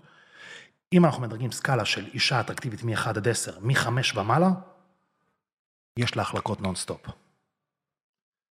אז ככל שיש לה יותר החלקות, היא מקציבה זמן נמוך יותר להחלטה אם היא רוצה את זה או לא רוצה את זה. אז אם יש לה המון החלטות, היא רואה את תמונת פרופיל אף, תמונה אחת לא ברורה אף, אף, אף, אף, אף, אף. כן. אז מה הסיכויים שלך להיכנס להחלקה חיובית במקום החלקה שלילית, אם אין לך, איך קוראים לזה, קורות חיים כמו שצריך, בפרופיל אינסטגרם. זה חשוב מאוד. לגמרי. אני אגיד לך רק מה עולה. גברים מתלוננים גם, למה אין לי החלקות, למה אין לי החלקות. אתה מראה להם את התמונת, אה, את הפרופיל טינדר שלהם. אתה היית מחליק לעצמך, מה? תרשום משהו, ת, תמשוך איזשהו מסתורין, איזשהו... נשים הן מאוד... אה, חוץ מהתמונות שאתה מראה והמבט הראשוני, חשוב מאוד שתרשום גם איזשהו סיפור קטן. אה, נשים הן, בהבדל מגברים, מונעות מרגש. אם אתה תרשום שאתה בן אדם, שאתה איש שיחה, אה, הרפתקן או משהו כזה, היא יכולה לקרוא את זה, ובמוח לדמיין ולייצר תמונה אחרת לגביך, להאמין בה, ולענות לך להודעה. דבר ראשון, האם אז אה, מה, הדברים שאתה אומר, אה, ניסית לייעץ לאנשים לעשות אותם? ראית לא. שזה קורה וזה קרה? אה, בתור מישהו שהוא... לא, אני יודע, לחברים קרובים ולאנשים בפרטי, כן. אתה רואה את זה קורה בעיניים? מאה אחוז, כן. מאה אחוז. נגיד, יש לי... אני בן אדם שהוא אוהב לעזור, אז יש לי מתאמנים אפילו, שחוץ מלאמן אותם ולעשות להם את התוכניות ומעקב של התזונה, אני גם עוזר להם בייעוץ עסקי וייעוץ של התפתחות אישית. הפגישה שלנו אורכת כמו חצי שעה, לפעמים אני גם גולש אותה ל-45 דקות, ואחרי שאתה עושה הרבה פגישות, וואלה. התזונה והאימונים הם גם פחות רלוונטיים, כן. אנחנו יודעים על מה אנחנו, אז ב- אנחנו גולשים גם, אני שואל נושאים כאילו, איך אתה בזוגיות? אה, איך אתה? אה, למה שלא? אה, תתחיל לקחת, לעשות קצת שורטים באינסטגרם, למה שלא תעשה עמוד נחיתה? ומפעיל אותם קצת כדי לתת להם קצת יותר התפתחות, שיצליחו להצליח בתחום הזה יותר טוב. אוקיי, אז אני אגיד לך מה עולה בטח להרבה אנשים, כי זה עולה גם לי, שאולי אתה מדבר פשוט על משהו קצת ב-level שטחי, בהקשר של כל מה שאתה אומר נכון, אחרי זה אני צריך לצלוח מערכת יחסים. וזה עולם מורכב מאוד, שבו... אבל מה קדם הביצה או תרנגול? אם לא יהיה לך את הספתח ולא יהיה לך את אותה בחורה שהיא כן עולה לך דעות ויוצאת איתך לדייטים, אין לך כן. מה לדבר על מערכת יחסים. נורא התחברתי דבר- למה שאמרת בהקשר של אתה היית יוצא עם עצמך, כאילו שזו שאלה טובה, אני מבין את מה שאתה אומר. וכל עוד אתה לא, עזוב, אתה לא בטוח אם היית יוצא לעצמך, אתה צריך להשתפר ולחזור למשחק כן. אחר. ומפעם לפעם, כל פעם שאתה יוצא לדייט, אתה מפיק לקחים, חוזר לעוד דייט, ומשתדל, כמו שאמרתי לך, אני מופיע בפודקאסטים, אחד לרבעון. אז תקציב לעצמך זמן של דייטים. תצא לשתיים, שלוש דייטים, כושלים. תן לעצמך חודשיים של התפתחות אישית, שאתה מתפתח בכל התחומים האלה. כסף, נראות, אטרקטיביות, אינטראקציה. תשתפר בחודשיים האלה, תצא לעוד שלוש דייטים. תשווה, התקדמת, עדיין לא צלח, אבל התקדמת. אבל אתה, רק, אתה מדבר פה על למצוא את הבחורה, את ה- את ה-cheerleader. איך אתה, ככה אתה מביא את הבחורות הכי שוות, כאילו. זה מה שאתה בעצם אומר. לא, ברגע שאתה יכול להביא את הבחורות הכי שוות, אתה יכול גם לבחור בסקאלה למטה את מי שאתה רוצה. כן. יש לך טווח אפשרויות גבוה. אה, תגדיל את. האפשרויות של עצמך. כן, כן, יותר אפשרויות. הסיכוי שתכיר מישהי ותתקדם איתה ותיכנסו למערכת יחסים טובה יותר. שוב, גם כל. האנשים הם אחרים. רצוי כן. להתפתח גם בהתפתחות אישית, לדעת קצת אה, לדבר יותר טוב. כן. לפתח כריזמה, לפתח אינטליגנציה רגשית, רצוי גם לדעת אה, לקרוא שפת גוף. כן. כל הדברים האלה יכולים לעזור לך בחיי היום-יום, וספציפית בדייטים לתת לך יתרונות על גברים אחרים. אישה לא משנה כמה היא תספר לך חרטות וסיפורים, ברגע שהיא יוצאת איתך, היא בראש משווה אותך לחמש דייטים אחרים שהיא הייתה. ואם אתה לא מתעלה עליהם, אתה תישאר בקטגוריה של דייט ראשון. נשים הן מאוד אה, זה. בררניות. אני מדבר איתך על הרמה של ה-6 עד 10. כן. פחות, אני חושב, מניסיוני, אני, יצא לי לפגוש, אני בכנות, בעבר הייתי עם ביטחון עצמי מביא בחורות כביכול מאוד שוות, ואז היינו מתחילים להיות במערכת יחסים, ושם זה היה פשוט, אה, כל מה שהוא הראה לי היה סתם הצגה כאילו. בפועל לא היה שם כלום. הביטחון העצמי שלי היה לא אמיתי, הייתי מראה משהו, ואני חושב שהרבה גברים נופלים לשם. אה, לא, לא, לא, לא, לא, לא, לא. תראה כאילו יש לך ביטחון עצמי. לא, לא, לא, לא, זה טעות מאוד מאוד מאוד גדולה. במקום לעבוד על כל הקריטריונים שאמרתי, אנשים מזייפים אותם. בדיוק, מניפולציות. לאישה ולכל האנשים שסביבנו יש יכולת לאתר אותנטיות. כן. אתה מדבר איתי, לא משנה כמה אתה עכשיו אה, תגיד שאתה אחלה גבר, ואתה מיליונר, ואתה פה מנהל של כל תל אביב וראש ממשלה ולא יודע מה, אתה לא תעבוד עליי. אני יודע לקרוא על השפת גוף שלך, ולאיך שאתה נראה, אם אתה משקר לי או לא, כל אחד יש לו את זה בדרגה מסוימת. לאחד ייקח שבוע לקלוט שאתה חרטטן, ולאחד ייקח כמה דקות. אני ממליץ, תוך כדי שאתה עולה ברמות האלה כמה שיותר, ותמיד להעלות אותן, ברגע שאתה יוצא לדייט, אל תבוא ב-120-110 אחוז. מהיכולת שלך. תבוא בכוונה ב-80 אחוז. בכל קריטריון כזה או אחר, אבל תוך כדי שאתה דואג שה-100 אחוז שלך כל הזמן יגדל. ברגע שאתה מביא 80 אחוז מהשולחן, תתלבש רמה אחת פחות ממה שאתה יכול, תטפח את עצמך רמה אחת פחות ממה שאתה יכול, תן הכל רמה אחת פחות ממה שאתה יכול. אם זה יעבור בדייט השני, אה, בראשון, ולדייט השני אתה תביא 100 אחוז, היא שלך. כי אם אתה מביא ישר 110 אחוז, מה שרוב הגברים עושים, וזה הטעות שלהם, מפה הם יכולים רק להידרדר. ברגע שהאישה רואה גרסה של 110 אחוז, היא מצפה או לשיפור או לשימור. וואלה. אם אתה לא יכול לתחזק את זה ורק מידרדר, אז היא רואה אותך כפחות אטרקטיבי, הולכת לגבר הבא. הבנתי, אני, אני מבין לגמרי. אבל כדי להיות ב-80 אחוז, אתה צריך שה-100 אחוז שלך יהיה 100 אחוז. בדיוק. אז, כדי להצליח בזה, ארבעת הדברים האלה, נונסטופ לקדם אותם. אני, אה, כן, אני כן חושב שבתחום הזה... אני מדבר יותר על בנות מאשר על כושר. אבל זה נראה לי מעניין, לא? לא, אני... בתכלס, מה מניע את כל הדברים האלה, ואיך הגעתי לפה, וכל התוצאות שאתה נמצא בהן היום, זה כל מה שהיה לך בעבר ובילדות. אה, כל הטראומות והפחדים שחוויתי בילדות, זה התוצאה הסופית שיש לי פה. וואו. מה זה התוצאה הסופית? ומה זה... ואיזה טראומות ופחדים. בדיוק. אני באתי ממשפחה מאוד ענייה. מאוד ענייה. אימא שלי הייתה גרושה. נכונה. אימא שלי הייתה גרושה, אה, היה לה משכנתה מאוד כבדה. אה, אנחנו, אני ואחי הקטן, המשכורת שלה הייתה בלחץ 3,000 שקל, המשכנתה שלה הייתה 2,200, 2,400. היה לנו 800 שקל לחודש, ככה בלחץ סבתא הייתה עוזרת קצת. רגע, אבל נולדת ברוסיה, לא?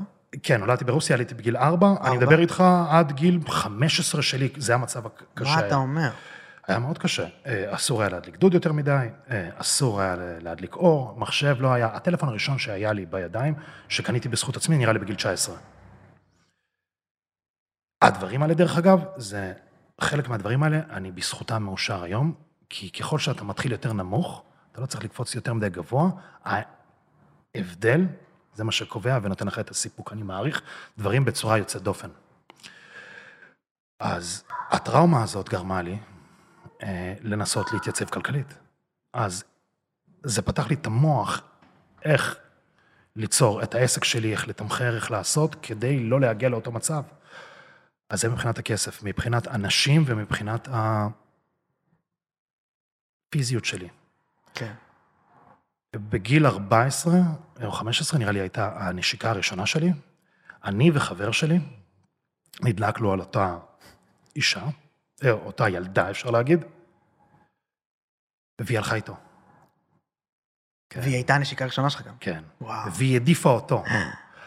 אז אני חושב שזה איפשהו הכנס לי למוח, ואמרתי, אין סיכוי שאני חווה את הסיטואציה הזו שוב, מה צריך לעשות כדי להתגבר על זה? וזה כנראה התופעת לוואי של מה שקורה איתי עכשיו, אה, עם האינטראקציה שלי עם נשים. יש לי פניות מפה עד להודעה חדשה. והעניין של הפיזיות, אני, כמו שאמרתי לך, הייתי גר במקום ועם תקציב לא כל כך טוב, גם השכונה הייתה בעייתית. באותה תקופה, בבית ספר היו דקירות, היית יכול לצאת החוצה, היו הרבה מכות, אז הייתי מעורב בהרבה קטטות, הייתי חוטף הרבה מכות, היה מאוד הישרדותי באותו רגע, עד למצב כזה שאם הייתי רוצה ללכת לחבר שלי והייתי מסוכסך בדרך עם כל מיני אנשים שרבתי איתם, רק בבניין שלי הייתי רב עם השכנים שלי מקומה ארבע עם ילדים, מקומה שתיים, כל הבלוק, אז אפשר לריב אחד על אחד, לפעמים תופסים אותך כמה אנשים, אז יחסית מפחיד. אתה קודם כל מסתכל מהחלון, רואה שאין אף אחד בסביבה, אתה יוצא במדרגות, אתה רואה, אתה רץ, מתחבא מאחורי המקלט, נח טיפה, ואתה נותן עוד דוך, כדי שלא יתפסו אותך באמצע. וואו. אז היה לי uh, תמיד, והייתי מאוד רזה, הייתי מאוד קטן. ברגע שהיו מפעילים לי את הסף, גם כשהייתי חלש הייתי יכול להיות אגרסיבי ותוקפני, אבל זה לא הטבע שלי. והייתי לפעמים רב עם, שוב, זה בגיל צעיר, 12, 13, 14, בבית ספר היה כל הזמן מכות. אבל איפשהו בטראומות אה, זה נכנס לי שצריך להיות בן אדם קצת יותר חזק להישרדות. אז כל הדברים האלה, אני חושב שהביאו אותי למה שאני היום. וכל בן אדם יכול להיות אתה, אם אתה תנתח את הדברים המזעזעים שהיה לך בילדות, כן.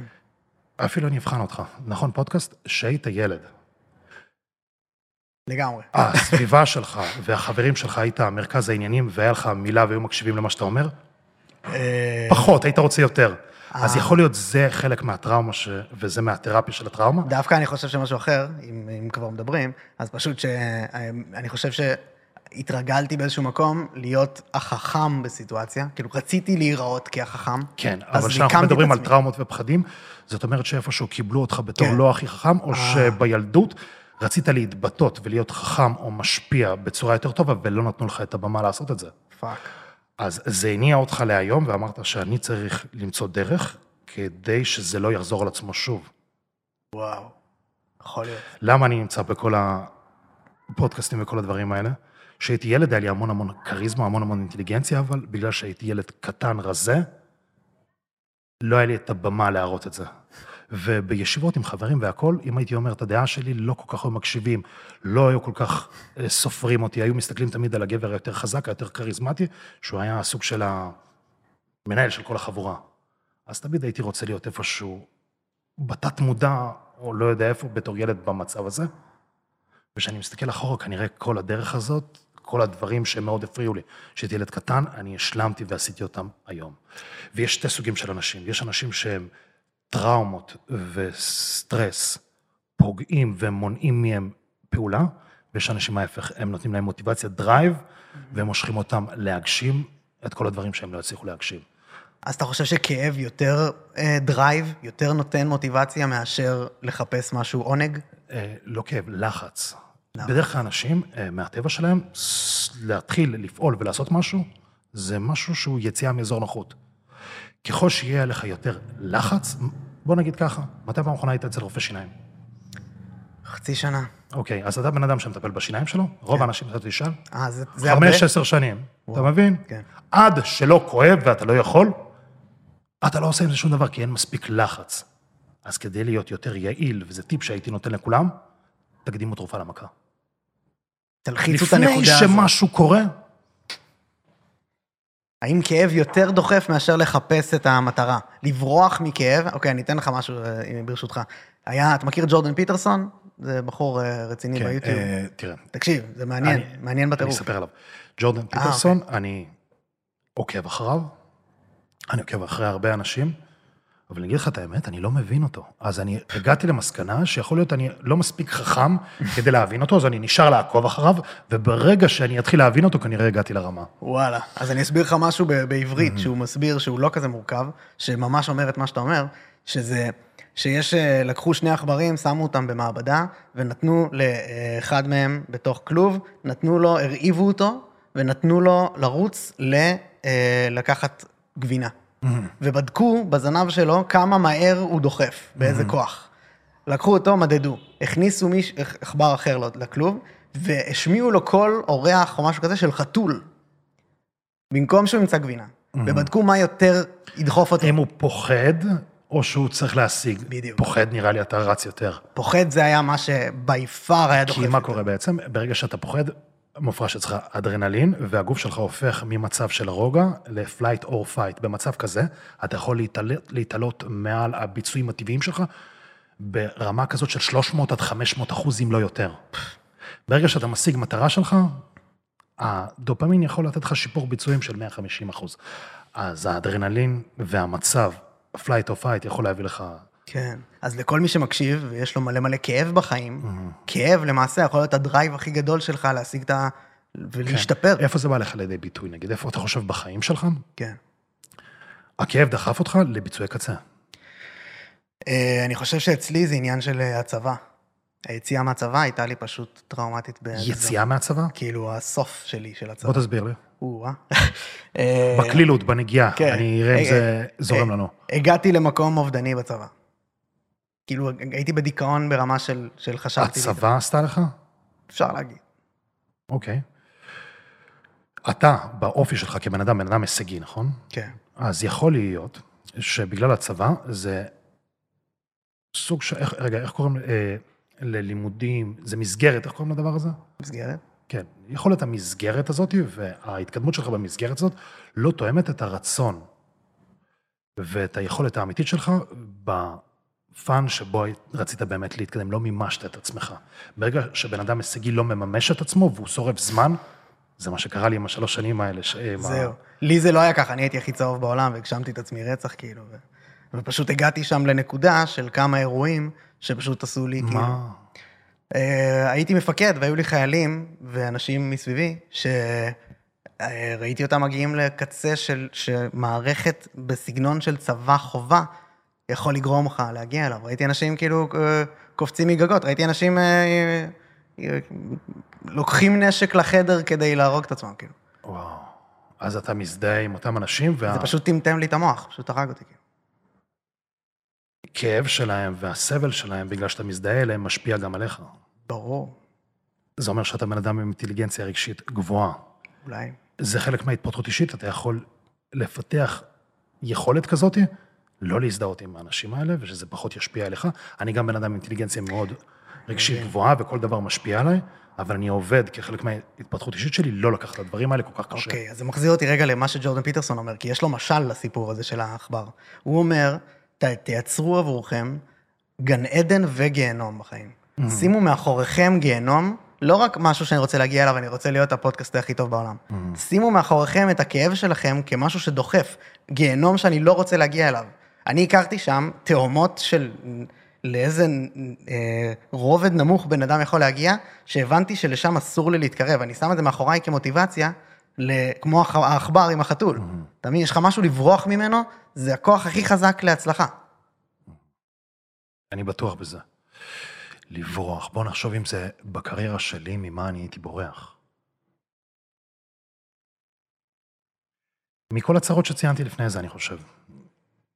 שלא הייתי מספיק חזק, שהיה חסר לי כסף, הקטע שלא- עם הבחורה. שלא הייתי מקבל את הנשים, את היחס מהאנשים שהייתי רוצה אותו, וידעתי מה אני שווה, פשוט אז הרמה של הדברים שציינתי בפניך, הכסף, כוח, ביטחון, יופי, היו אצלי ברמה נמוכה, כנראה שהם לא טעמו לאותן נשים שאני זימנתי אז.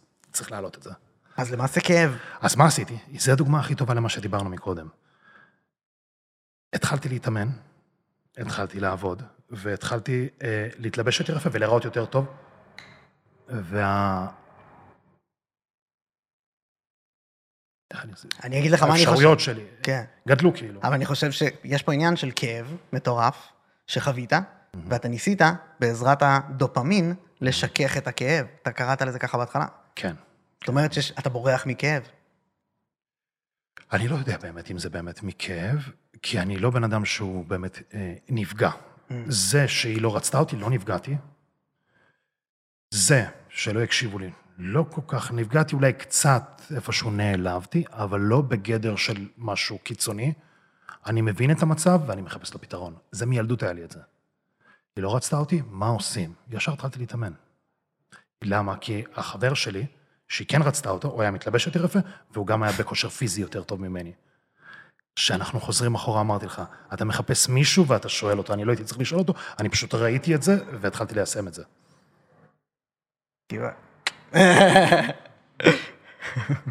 אתה מכיר אותו? לא, זה הקסם של הרחוב, זיהו אותנו, צילמו. אה, אה, אוקיי, יש פה עוד מלא להיכנס באמת להקשר של מה בן אדם יכול לקחת מפה כדי להתמלא במוטיבציה להצליח בעצמו. אני חושב שמה שאני מנסה להגיד לפחות, ו- ואולי יש לך קונטרה יותר טובה לתת לזה לבן אדם, זה. שתשתמשו בכאב שלכם, כאילו, use what you've got, זה מסר כזה גם חזק באינטרנט. זה דבר מאוד טוב, כן, יש יכולת אה, לנגטיב, לכאב ולהשפעה חיצונית, לתת לך מוטיבציה בזה שאתה רוצה להוכיח שהם טעו. כן. בזה שאתה רוצה להוכיח שאתה כן יכול. אז זה יוצר לך סוג של מטרה קטנה לעבר המטרה הגדולה. אתה רוצה להיות מר ישראל, אבל יש לך מטרה קטנה על הדרך של כל אלה שפקפקו בך וכל אלה שלא האמינו בך, אתה מוכיח להם וזוכה. אז אתה יותר מתוגמל מדופמין, אז אתה יכול להתמיד בתהליך קצת יותר טוב, אני חושב. כן. אפשר לשאול מה אנשים שואלים אותך? מלא מתייעצים איתך.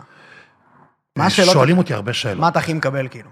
אה, יש שאלות שאני מגדיר אותן שאלות סתומות, שזה כמה ביצים אתה אוכל ביום, לאן אתה רוצה להגיע, וואו, אתה מתאגרף או מתאבק. אה, לשאלות האלה אני עונה בזרימה, כי אני רגיל, אני יודע לעבוד עם האנשים האלה, אני תמיד מתאים את עצמי לאינטליגנציה של הבן אדם שאני בשיח איתו. אז אני יורד לרמה נמוכה, אני כזה, לאן אתה רוצה להגיע? אה, עוד חצי שעה הבית. אה, לא יודע, נגיד פה, לאן אתה רוצה להגיע? אה, שעה נסיעה לבאר שבע חזור. מסתלבט, הוא מסתלבט עליי, אני מסתלבט עליו חזרה. ואנשים ששואלים שאלה רצינית, אני עוצר הכל ועונה. אם זה באינסטגרם ואם זה ב... מה זה השאלות האלה הרציניות? שואלים אותי, ש... בגלל שאני עושה כל יום שלישי שאלות ותשובות, ואני עונה גם על אה, תוכן יחסית עשיר ומגוון, אז יכולים לשאול אותי, אם ראו איזה משהו בפודקאסט, תגיד מה אתה חושב על זה, מה אתה חושב על זה, אבל בעיקר שואלים אותי שאלות על אה, תזונה ואימונים. איך לרדת במשקל, אה, איך להתחזק, איך לשפר שריר מסוים. אה, לאנשים שקצת יותר בתחום, נגיד, על תוספים, על התאוששות, על פציעות, על כל דבר שהוא בתחום שלי, שואלים אותי המון שאלות. ומה, אז בוא, בוא נמנה קצת תשובות בהקשר הזה, באמת, כאילו, איך, אתה מבין? מעניין אותי גם לשאול למה אתה חושב שדווקא את זה שואלים, אבל, אול- אבל אולי בוא נענה על זה גם. כשאנחנו חוזרים כן. ברמה הכללית. לארבע הדברים האלה, שאתה מוצא בן אדם שמבין בזה, ואז אתה שואל אותו את השאלות האלה, אנשים עושים את אותו טכנולוגיה, רק בלי מודע. השאלות שהם שואלים אותי, זה כדי שאני אעזור להם להגיע למטרה שהם רוצים. אם הם שואלים אותי על הביצים או על התרגילים, כנראה הם רוצים לשפר את המבנה הפיזי שלהם, והם חושבים שהתשובה הזאת תרכיב להם את הפאזל ותיתן להם להגיע למטרה שלהם. אז למה מלא אנשים נכשלים? כי הם לא יודעים לשאול את השאלות הנכונות. ברגע שאתה שואל שאלות, וברגע שעומד לידך בן אדם, אם היית מספיק אינטליגנט וחכם, היית יודע לחלוב ממנו בזמן קצר יותר, יותר ידע, ולהשתמש בידע הזה ולהתקדם. זה מה שאני מנסה לעשות בפודקאסט. אני מנסה, מגיע אליי בן אדם אוטוריטה כמוך, אני מנסה, מנסה כאילו כמה שיותר להוציא מהפגישה אז הזאת. בוא, אני- בוא ניתן לך, אני יכול לגלוש איתך, לתת לך טיפ. חד משמעית. כן. אחרי שאנחנו מסיימים את הפודקאסט הזה, אתה יושב לעצמך לבד, 20, רבע שעה, לא משנה כמה זמן, ואתה חושב על מה עשית. אתה חושב על הדברים שבאמת הם טובים, ואתה חושב על הדברים שהם איפשהו כנראה פיקששת. ואם בכלל השתפרת מפעם קודמת. אתה שם לעצמך מטרות לפודקאסט הבא, נגיד, ככל שאתה תרד יותר לדקויות, ככה אתה תהיה יותר מקצוען בתחום שלך, ואתה תוכל להתקדם הרבה יותר טוב.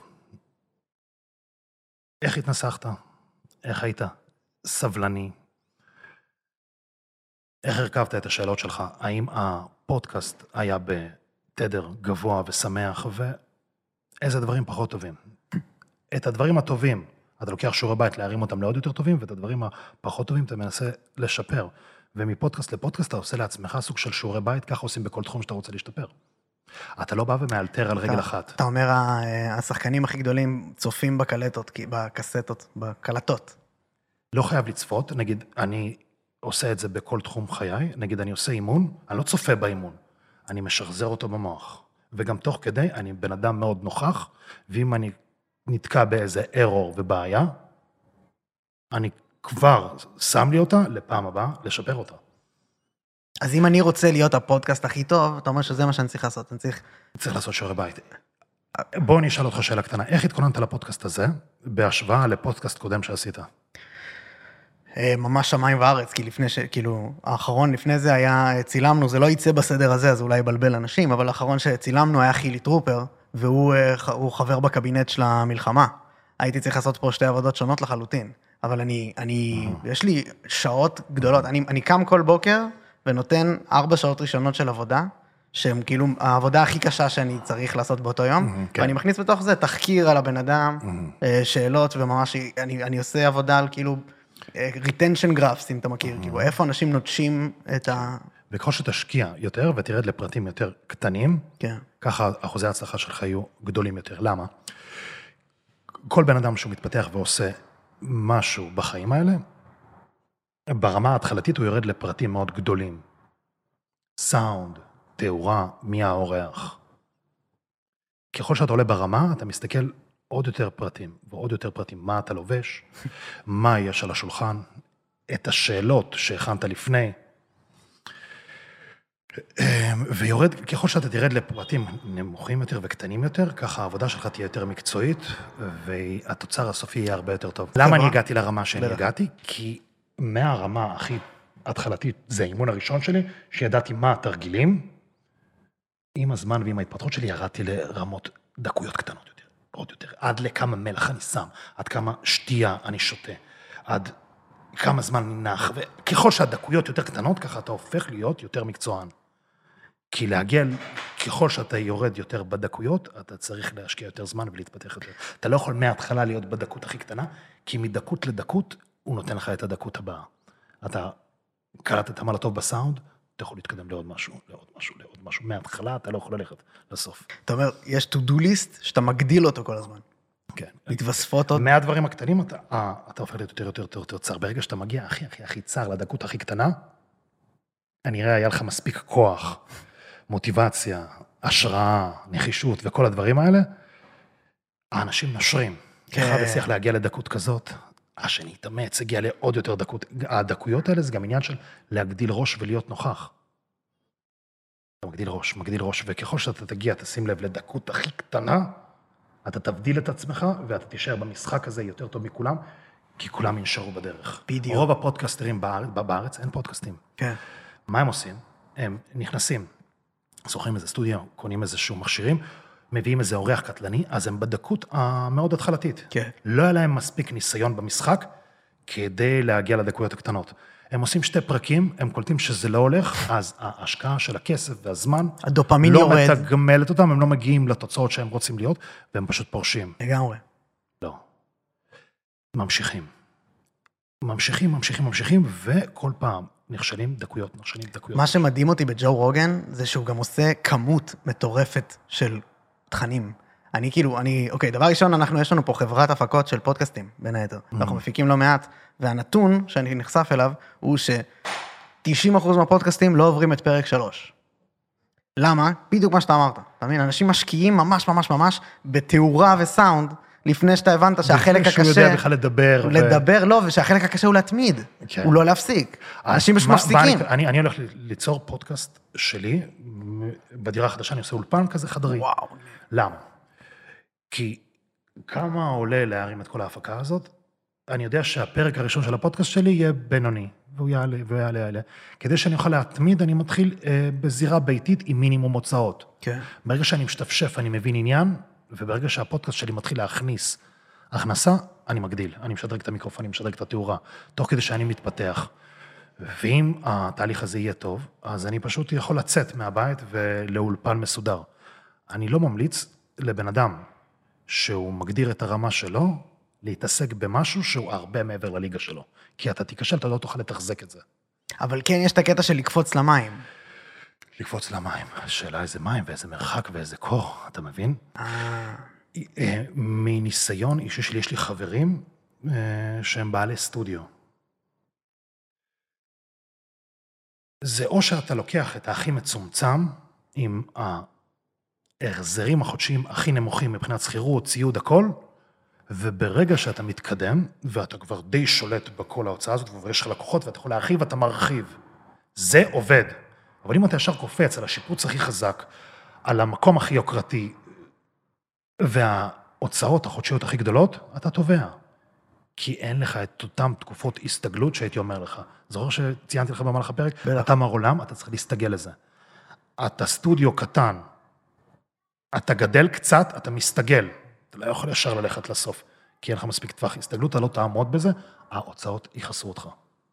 כן. אני יכול להגיד על עצמי שפה בהקשר של הפודקאסט, הקפיצה אה, למים נתנה לי את הכל, כי לא ידעתי כלום, ופשוט התחלתי, וזה עזר לי להבין, יש לך פה אנשי צוות. כן.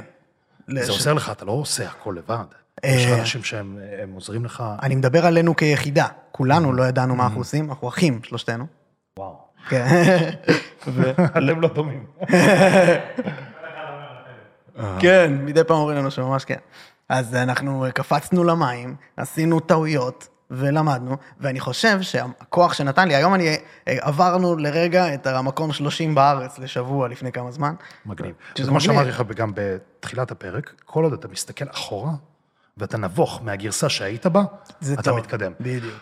אני עשיתי טעות מאוד גדולה בחיים שלי, שמחקתי זיכרונות מהעבר, כי הייתי נבוך מהם. למה זה טעות? כי אם היה לי את אותם זיכרונות עכשיו, הייתי יכול לראות כמה התקדמתי. הבנתי. הפודקאסט הראשון שלך, תשאיר אותו לנצח נצחים. אני יודע שזה יהיה מביך, אבל ככל שזה יותר מביך, זה רק מעד על כמה גדול וטוב נהיית. ברור. אני, זה... איך הייתי מדבר? מה הייתי עושה? כן, היום אני ככה רואה את זה ואני בשוק. יופי, אז זה מדד להתקדמות, אתה מסתכל על זה, דופמין, ממשיך להתקדם. מדהים. וככה גם בכושר? בכל התחומים? בכל התחומים, רצו לשמור, לבן אדם שהוא מפתח גוף, רצו לשמור תמונות מכל התקופות. אתה קולט שאתה לא, אתה חושב שאתה לא מתקדם, אתה חושב שאתה לא נראה טוב. אתה מריץ תמונה לפני חצי שנה ועכשיו, וואו, איזה שינוי, אני טוב. אתה מקבל ביטחון עצמי, ואז אתה יכול להמשיך לפעול. אתה לא יכול להתמיד במשהו שאתה לא בטוח בו. לדוגמה, אני אתאמן עכשיו חמש שנים ואני לא יודע אם יהיו לי תוצאות. מה זה העסקה הלא משתלמת הזאת? אבל ככל שיש לך יותר ביטחון ואתה יודע יותר מה אתה עושה, הסבירות שלך להצליח מההתחלה הרבה יותר טובה. אני אתאמן שנה, אבל יש לי תוכנית מסודרת, יש לי תזוני ויש לי אה, מאמן שאחראי לעקוב אחריי, הסבירות שכל העסקה הזאת תצליח גבוהה יותר, הרבה יותר קל להתמיד. פלוס, ככל שאם אתה מושקע גם בדברים האלה כלכלית, גם הסיכוי שלך להצליח הוא קצת יותר גבוה. אז מה הקשר בעיניך בין התמדה למשמעת עצמית? כי זה נראה לי המקום שבו רוב האנשים נופלים. התמדה ומשמעת עצמית. התוכנית טובה. אם אתה עכשיו תגיד שלוש פעמים בשבוע, שוב, כל הדברים האלה שאני אומר, אני ב... שאני חושב על זה קצת אחרת, זה נוגע לאוכלוסייה שהם כבר איפשהו בעשייה, זה לא אנשים שהם באים מאפס. אני חושב שמלא אנשים שמקשיבים לי, לפחות לפודקאסט, כבר בעשייה, שוב. לא, מלא לא.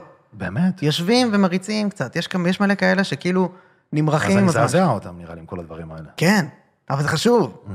אני רוצה כאילו לעזור ל- אני לאנשים חושב שכל להתרומם. הטיפים על הטינדר ועל הדברים האלה, לאוכלוסייה שסתם רוצים קצת, זה ייתן להם קצת כאפות, ינער אותם, ואם הם ירצו לצאת מהאזור הזה, כן. זה חייב לעבוד. שום דבר לא קורה בפוקס. אף אחד לא ישב והתעשר, ישב והצליח, ישב והתקדם. בדיוק. מאחורי כל הצלחה מגובית עבודה קשה. אז אם אתם, חבר'ה, צופים בפרק הזה, באוטו, בסלון, לא משנה איפה, אם אתם תמשיכו לשבת ולא לעשות כלום, שום דבר לא יקרה. גודל העשייה, גודל התוצאה. נראה לי שה-90 אחוז האלה שדיברנו מקודם בזה, זה אלה. אני חושב ש-90 אחוז לא עושים גם כלום. אתה בקלות יכול אה, לזהות מי האנשים מהחומר גלם הזה. בשיח הפשוט, אני מקווה, הלוואי, אולי, כן. שנה הבאה, מקווה. זהו. שאמרת, בהתחלה דיברת על קבוצות רעילות ושיח רעיל וכאלה, שמושך אותך למטה, אני באמת חושב... זה אותם האנשים האלה שמקווים, שחושבים... אני חושב שאנשים לא יודעים לזהות את זה. בוא תסביר לי איך בן אדם, שהוא לא בטוח בעצמו, והוא משוכנע במאה אחוז שהוא לא יצליח לעשות את זה, והוא לא מאמין בעצמו, איך הוא יכול לתת לך אנרגיה טובה להצליח? כן. הוא לא, הוא לא מתאר לעצמו שזה אפשרי. הוא לא יכול להיות חיובי בסיטואציה תחשוב על פרנדס, הסדרה חברים, ראית פעם? לא. אה, לא? וואלה. אני... אשכרה.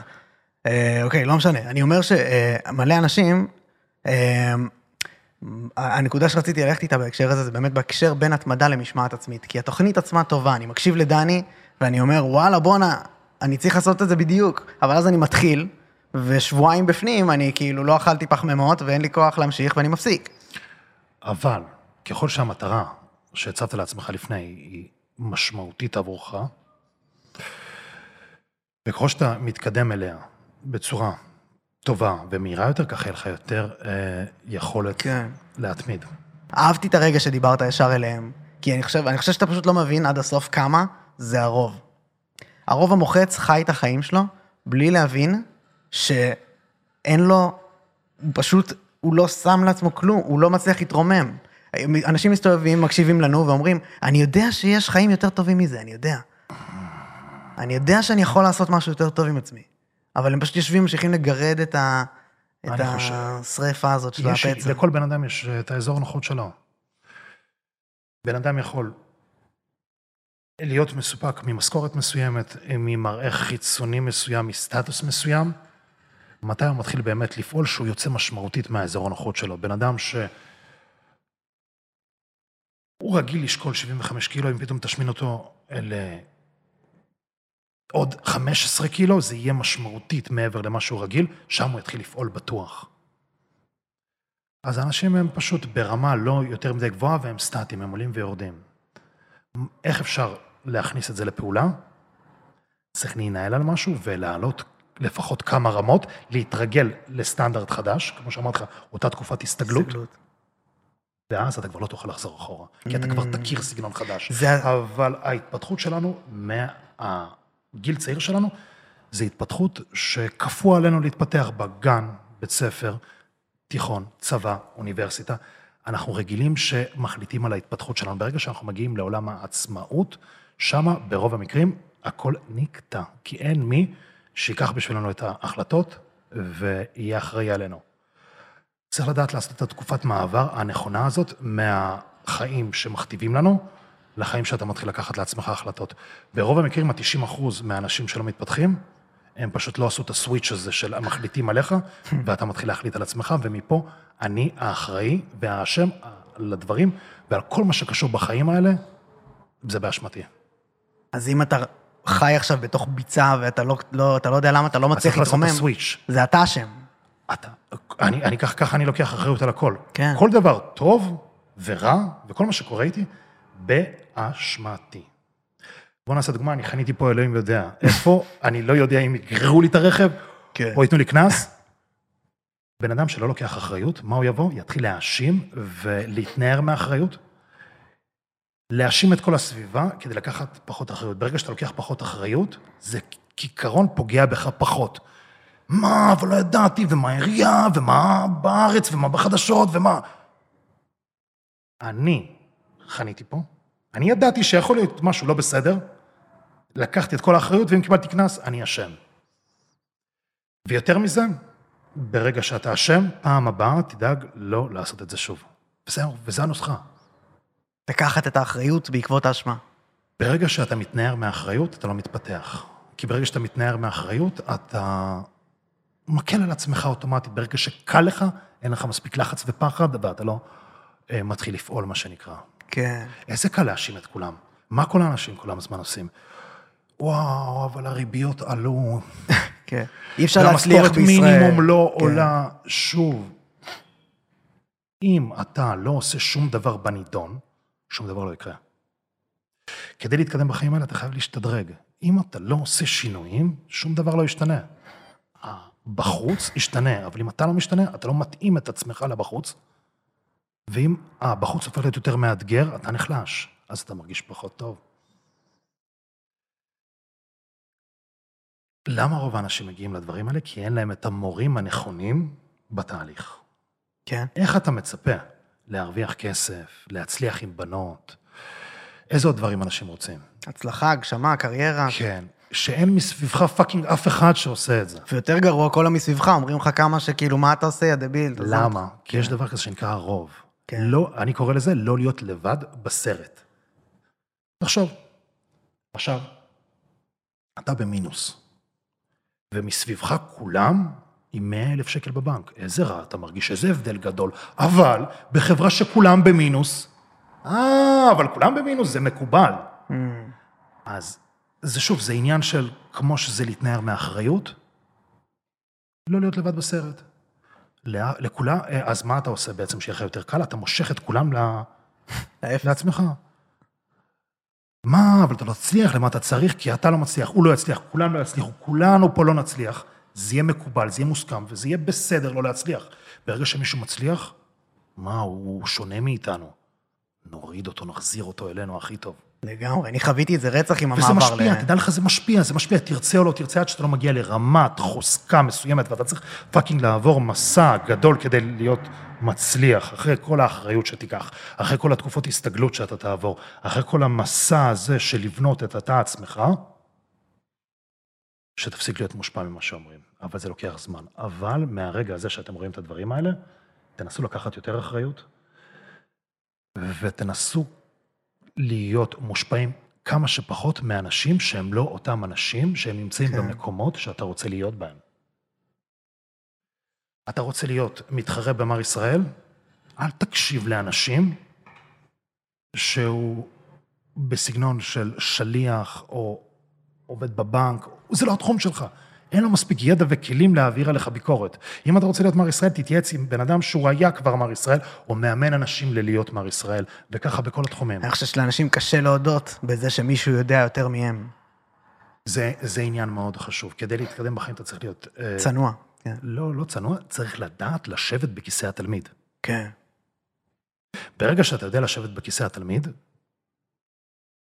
אתה אה, פותח לעצמך, אה, פותח, איך קוראים לזה? פותח לעצמך. מניפה. כן, מניפה של תחומים שאתה יכול יותר להצליח בהם. לכולם אני ממליץ להצליח בתחום אחד במקסימום.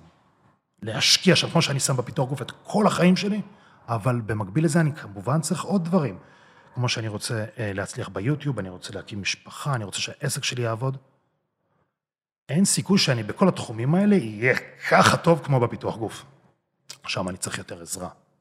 אז ליוטיוב שלי יש לי את העורך והצלם שלי, אני לא עושה הכל לבד. אה, כן. לעסק שלי יש לי את היועץ עסקי שלי, שהוא יותר חושב על כל הדברים, על כל הדברים, ההתקדמויות, האסטרטגיה של העסק שלי והצמיחה שלו.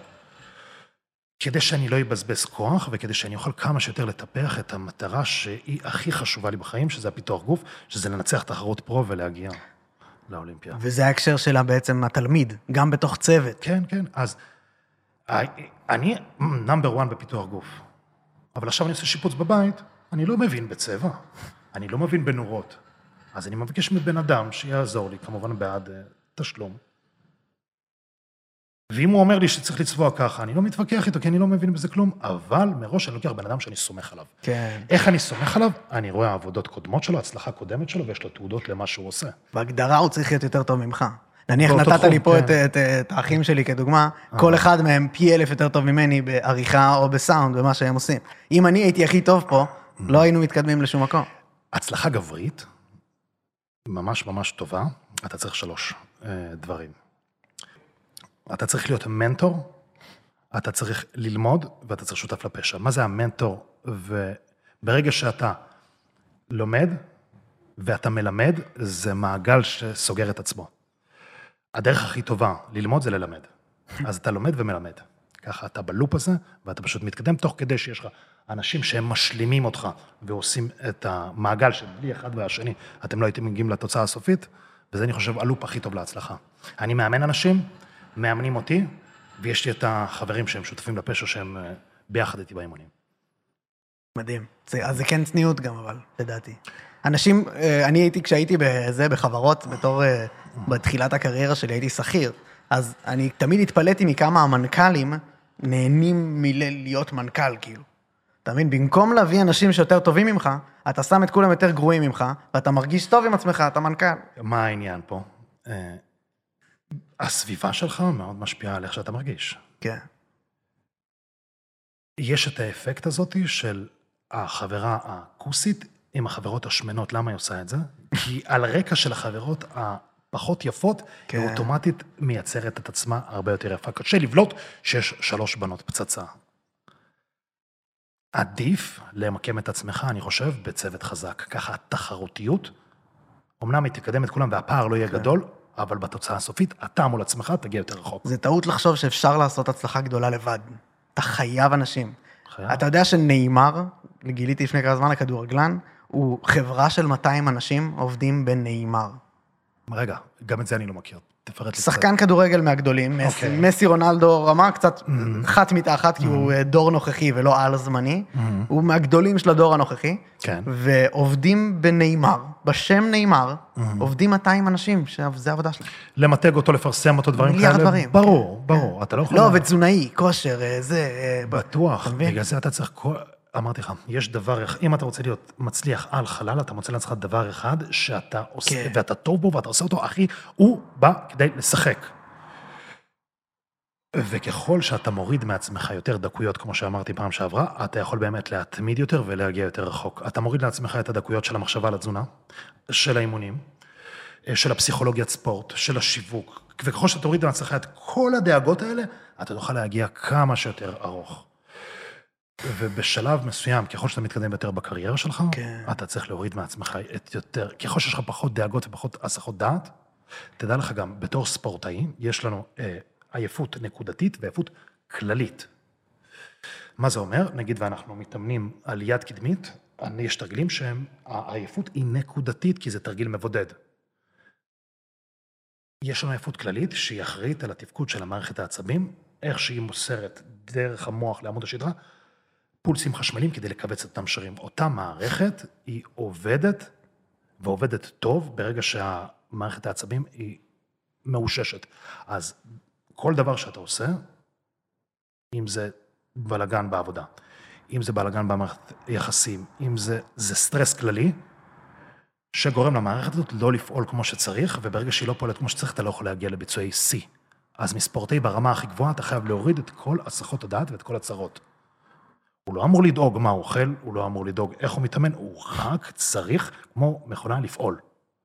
לרוב הספורטאים ברמה הכי גבוהה יש תזונאי, יש מאמן, הם רק צריכים לעשות את הדבר שהם הכי טוב, כי הם בדקות הכי קטנה שלהם. כן. הם רק צריכים אה, לפעול. דייגת לי משהו פשוט ממקודם, שאני רק אחזיר אותו רק בגלל שזה פשוט עכשיו עשה לי אה. סדר, ששאלת אותי על המטרות שלי מהפודקאסט, אז אני חושב שכאילו המטרה שלי היא שאני בסופו של דבר אתעסק רק בזה. אתה מבין? אני רוצה לא להפסיק לעשות את זה ולהפוך להיות הכי טוב בזה כ... כ אתה מבין? כסקיל. יופי. איך אנחנו מגיעים לדבר הזה? מחברת, כמו שאמרתי לכולם, כל דבר שאתם רוצים, לכל בעיה שיש לכם, יש פתרון. אני רוצה להתעסק רק בפודקאסט, אני רוצה להיות הכי טוב בדבר הזה. ולהיות הכי טוב בו. ועכשיו אתה עושה תרשים זרימה של דברים שיובילו אותך לזה. כאילו, למה אתה עכשיו לא נמצא בסטטוס הזה? כן. אתה רושם, למה אתה לא נמצא בסטטוס הזה עכשיו? אני חושב זמן. מה הזמן? אני צריך לתת שעות של עבודה, לעשות את זה מלא. אוקיי, זמן, למה עוד אתה לא נמצא שם? כי זמן יש לך. אין לי. לא, יש את הפער של ביני לבין, לצורך העניין, אתה והבן אדם שהוא מר אולימפיה. כן, אבל יש לך זמן, אתה לא תמות מחר. כן. יש לך עוד עשר שנים לחיות בטוח. כן. אני אומר את זה כאן בפומבי. כן, אוקיי, אז יש בוא. לך זמן. אז אם אין לך עוד בעיות, אתה תגיע לזה. בדיוק. מצד שני, יכול להיות בעיות אה, של, אה, אה, נגיד, ניסיון, הבנה וידע. בעיות כלכליות, אתה צריך להיות בספקטרום כמה שיותר הבנתי של מה שקורה איתך ומה מונע ממך להגיע למטרה שלך. כן. וככל שאתה תדע לציין את זה ואתה תוכל להיכנס לדקויות קטנות יותר, אתה תמצא להכל פתרונות, וזה יקצר לך משמעותית את הדרך שלך להגיע למטרה הזאת. הבנתי. וכל דבר כזה שאתה רושם בתרשים זרימה הזאת, אם אתה לא יודע את זה, תמצא את הבן אדם שפתר את הבעיה הזאת ואתה מאמין בו, כן. אפשר לשלם אפילו כסף, זה יחסוך לך המון המון זמן, ככה אתה תגיע למטרה שלך הרבה יותר מהר.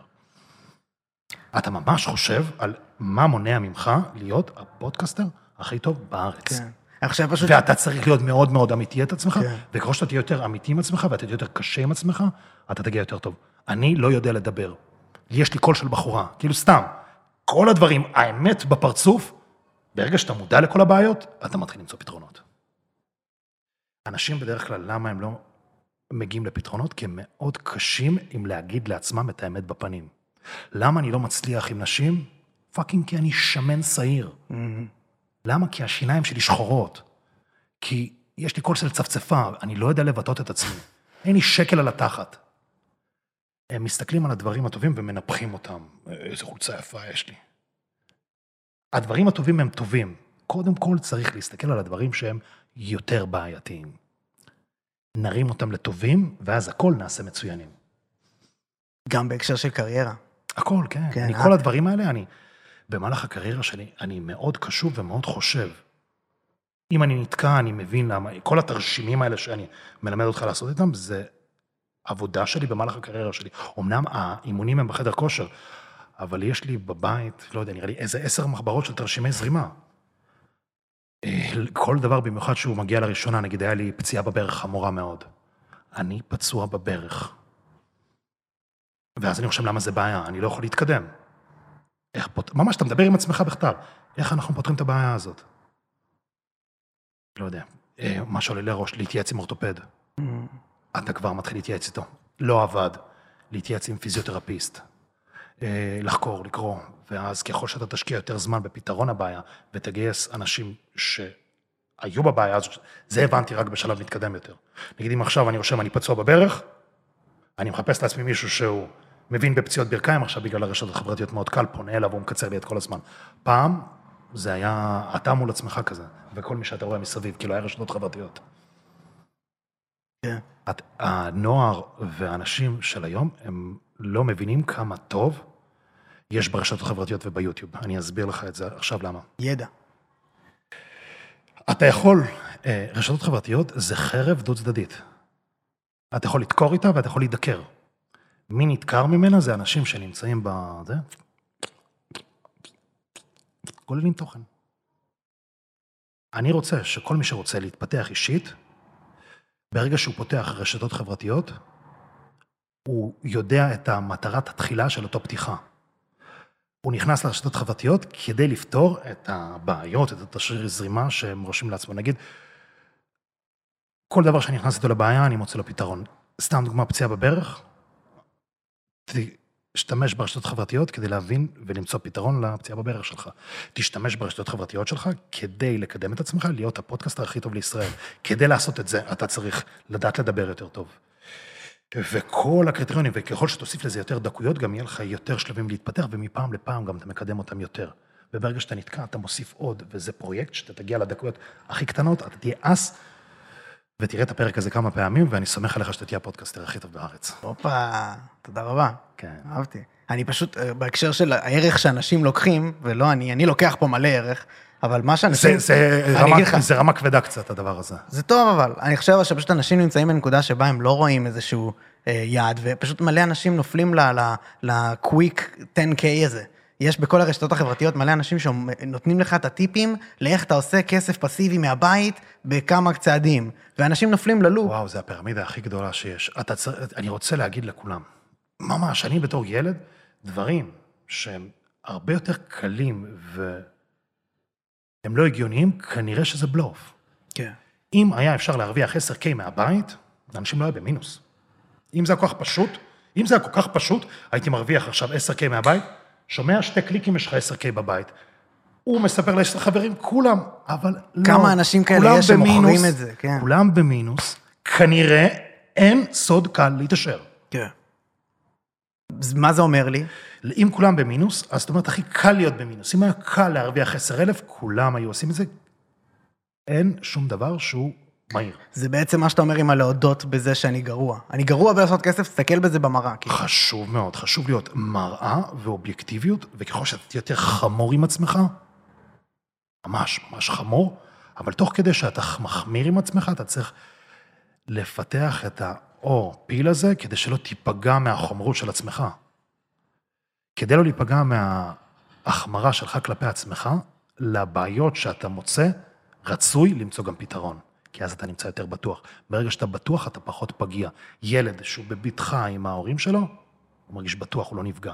כשאתה משאיר אותו שנייה אחת איפשהו לבד, הוא בוחר ומשתגע, כי הוא מאבד את הביטחון שלו. אתה מוצא לעצמך בעיות, ואתה חייב למצוא לעצמך פתרון. תראה לי את זה. מה זה אומר? אוקיי. אמ, סתם דוגמה, שיניים.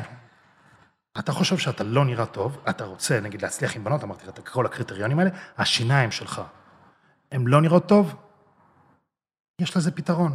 אתה הולך בין מרפאות שיניים, הולך לייעוץ, אתה יכול לקבל עוד בעיה, שזה יכול לעלות יותר ממה שאתה צריך. נגיד, וזה עולה 20 אלף שקל, אתה לא יכול.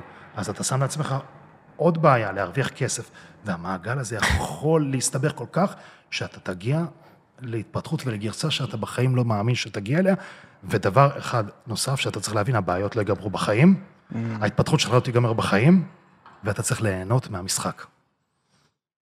איך אתה נהנה מהמשחק? ברגע שאתה פותר לעצמך המון בעיות, אתה מתקדם בחיים האלה ואתה מסתכל אחורה, ואתה מגיע לרגע כזה ואומר, שמע, דני, אני קורא לי את זה. אתה עושה עבודה מדהימה. זה הרגשה, הנה עכשיו יש לי אפילו קצת אור ברווז. אני מסת... הקטע שזה קורה לי בתדירות מאוד גבוהה, אני מסתכל חצי שנה אחורה, וואו. טוב, אתה טוב. וזה תמיד ביחס למשהו? אתה מסתכל איפה הייתי, איפה אני היום. אה, אני גם יודע למצוא לעצמי סיבות איך ליהנות מההסתכלות שלי אחורה. כן. אני לוקח משהו שנגיד, אני אחרי הפודקאסט הזה, אני אסתכל על הפודקאסט שעשיתי לפני חצי שנה, פי, טוב. וברגע שאתה מצליח במשהו, הדופמין גם פועל. ככה הוא גם לא פועל. אם אתה נכשל במשהו, המוטיבציה יכולה לרדת. אבל ברגע שאתה מתקדם למטרה, וההתקדמות היא טובה והיא מוצלחת, אתה עושה את זה ובגדול. אז כמה הדיבור החיובי הזה לעצמך עוזר עכשיו למישהו שיושב אה, בבית מקשיב לנו, ואולי הוא מדבר לעצמו לא יפה, לא, לא, לא ככה, אבל אין לו... אבל אני אמרתי שחייב לדבר לעצמך לא יפה. כן, זה מה שאני שואל. אבל בצורה אובייקטיבית. אבל כדי לא להיפגע, אתה צריך פתרון לבעיות שאתה מציב לעצמך. ואם אין לך את הפתרון הזה, תתייעץ עם בן אדם שאתה חושב שיש לו את הפתרון לבעיה שלך. ואתה יכול להיות מאוד מאוד מאוד מאוד עמוק בבעיות שלך. כי יש לפעמים דברים בך שאתה מודע, מודע לבעיות האלה, אבל לא יודע כמה השפעה כללית וחמורה יש להם כלפיך. אני שאלתי אותך... להשאיר פה את הצלמים שהם חתכו אותנו בנושא הכי טוב, והלך שתי דקות מאוד מאוד חזקות, והדברים שאני עושה במהלך הפודקאסט, במהלך השיחה שלי, אני תמיד עושה רמזים מתרימים אחורה. אתה שמת לב איך אני מחזיר נושאים שעברתי עליהם, כמו עם המיליונים, כמו עם ההתייעצויות, כן. ככה אני משאיר את הצופה איתנו לאורך כל הדרך. אבל האם... האם... אני כל הזמן מזכיר לו דברים שקרו בתחילת הפרק. ברור. ואם מישהו שנכנס באמצע הפרק וקולט שיש רמזים מתרימים אחורה, הוא יהיה חייב לחזור אחורה כדי להבין את כל העלילה. אבל אני כן רואה פה משהו בלייב שרציתי ממילא לשאול אותך עליו, על האם אתה לא לפעמים חושב שאתה קשה עם עצמך מדי, ואולי גם עם, עם הסביבה. לדעתי קורה טעויות, לדוגמה במקרה הזה. כמו שאמרתי לך, לכל התקדמות יש שלב הסתגלות, אני מחזיר אותם עוד פעם אחורה. אתה לא יכול להיות עם עצמך, כמו שאמרתי לך, ישר לקפוץ, כמו שאמרתי לך, רחוק מדי. אתה בהתחלה לא תאשים את עצמך בדברים יותר מדי קשים. כן. לא, אבל לאורך היום, אני יום שלך... מוזנח פה בתספורת ובזקן. אני. לא, אני, כאילו, סתם דוגמה. אוקיי. אני רוצה להיות קצת יותר יפה, אולי נעשה ככה שנסתפר בתדירות כן. יותר גבוהה. אתה לא תמות מזה. יש משפט של... אה, אה, ולאט לאט אתה מחמיר עם עצמך יותר. ככל שאתה עולה יותר ברמה, אתה מקבל יותר ביטחון עצמי, ככל שיש לך יותר ביטחון עצמי, אתה חסין יותר מפגיע, מפגיעות חיצוניות. גם אם אתה לעצמך, תדע לך, גם אם מישהו פוגע בך, אתה זה שמחליט אם להיפגע או לא להיפגע, בהתאם למה שאתה חושב. כן. אתה יכול להאמין בזה ואתה יכול לא להאמין בזה. כל מה שמבחוץ, כל מה שאתה רואה מבחוץ, זה הכל בעיניים שלך, ואתה מקבל את זה לפי איך שאתה חושב לקבל את זה. אני ואתה שתינו נסתכל, או נתייחס לסיטואציה הזאת של הכיבוי וידאו בזמן ההקלטה, כל אחד כן. יהיה לו את הסיפור אני שלו. אגיד לך אז מה קורה לי בראש עכשיו. אני כאילו, יש לי את הלונג רן שאני צריך לעבור עם הבן אדם הזה, ואני רוצה שהוא יהיה עם חוויה חיובית מה... מלא משנה מה קורה. רגע, רגע, רגע, בתור גם אה, הורה, אני חושב, אני לעצמי מאחל שעם הבן שלי, אני אנסה לתפוס אותו בהקשרים של כאילו טעויות, לא בצורה... למה זה כל כך... זה מצלם או לא מצלם? למה זה כל כך הפריע לי שהשידור נקטע? אני מאוד פרפקציוניסט. בדיוק. אז אני אומר, תהיה עם עצמך פרפקציוניסט, במפגש עם בני אדם אחרים, יש להם את היכולות של עצמם. ואז חשוב איך אתה, האם אתה מייצר עובדים טובים איתך בחברה, שמרגישים טוב לעבוד איתך, או שאתה קשה איתם. אני, חלק מההתפתחות אישית שלי, כן. כן. בחיים האלה, זה משהו שגם אני רוצה לתת לכל, לא רק לאנשים של ה-90 אחוז, לאנשים של ה-10 אחוז. צריך להבין שלא כולם כמוך. הפוך דווקא. שלא כולם כמוך. ואתה צריך לדעת לשמור על התגובות שלך. בדיוק. אתה פרפקציוניסט. כן, אני מאוד פרפקציוניסט, זה שלי, אני חושב על זה ככה, כן. ואם הייתי עכשיו מגיב לסיטואציה הזאת ביותר אימפולסיביות, זה היה משפיע על הסובבים בדיוק. סביבי לרעה יותר. אם הייתי מחליק את זה, זה היה משאיר וייב מאוד טוב בחדר, אבל העובדה שאין שתי דקות, היא כבר קיימת. נחזור לדקויות, אתה מבין? זה דקות מסוימת שנגיד לפודקאסט התחלתי לא הייתה. אתה בגלל שאתה בדיוק. מתקדם ברמה. נכון, פעם הייתי מתחרפן. השת... לא, גם התקדמת. גם. וגם אם היית בתחילת הדרך, לא היה לך עם איזה פודקאסט להשוות, נכון. וזה יכול להיות היה בסדר לך. מה קורה בעצם? ההפרשת, אנחנו נחזור טיפה לדופמין, זה משהו שאני מאוד אוהב אותו. כן. ההפרשת דופמין שלך לאותו תעסוקה שאתה עוסק ברגע זה מאוד תלויה בחוויות עבר של אותו תעסוקה וההשוואה ביניהם. מה זה אומר? התחושה הכללית של הפודקאסט שלך עכשיו מאוד תלויה ביחס לפודקאסט שעשית לפני זה.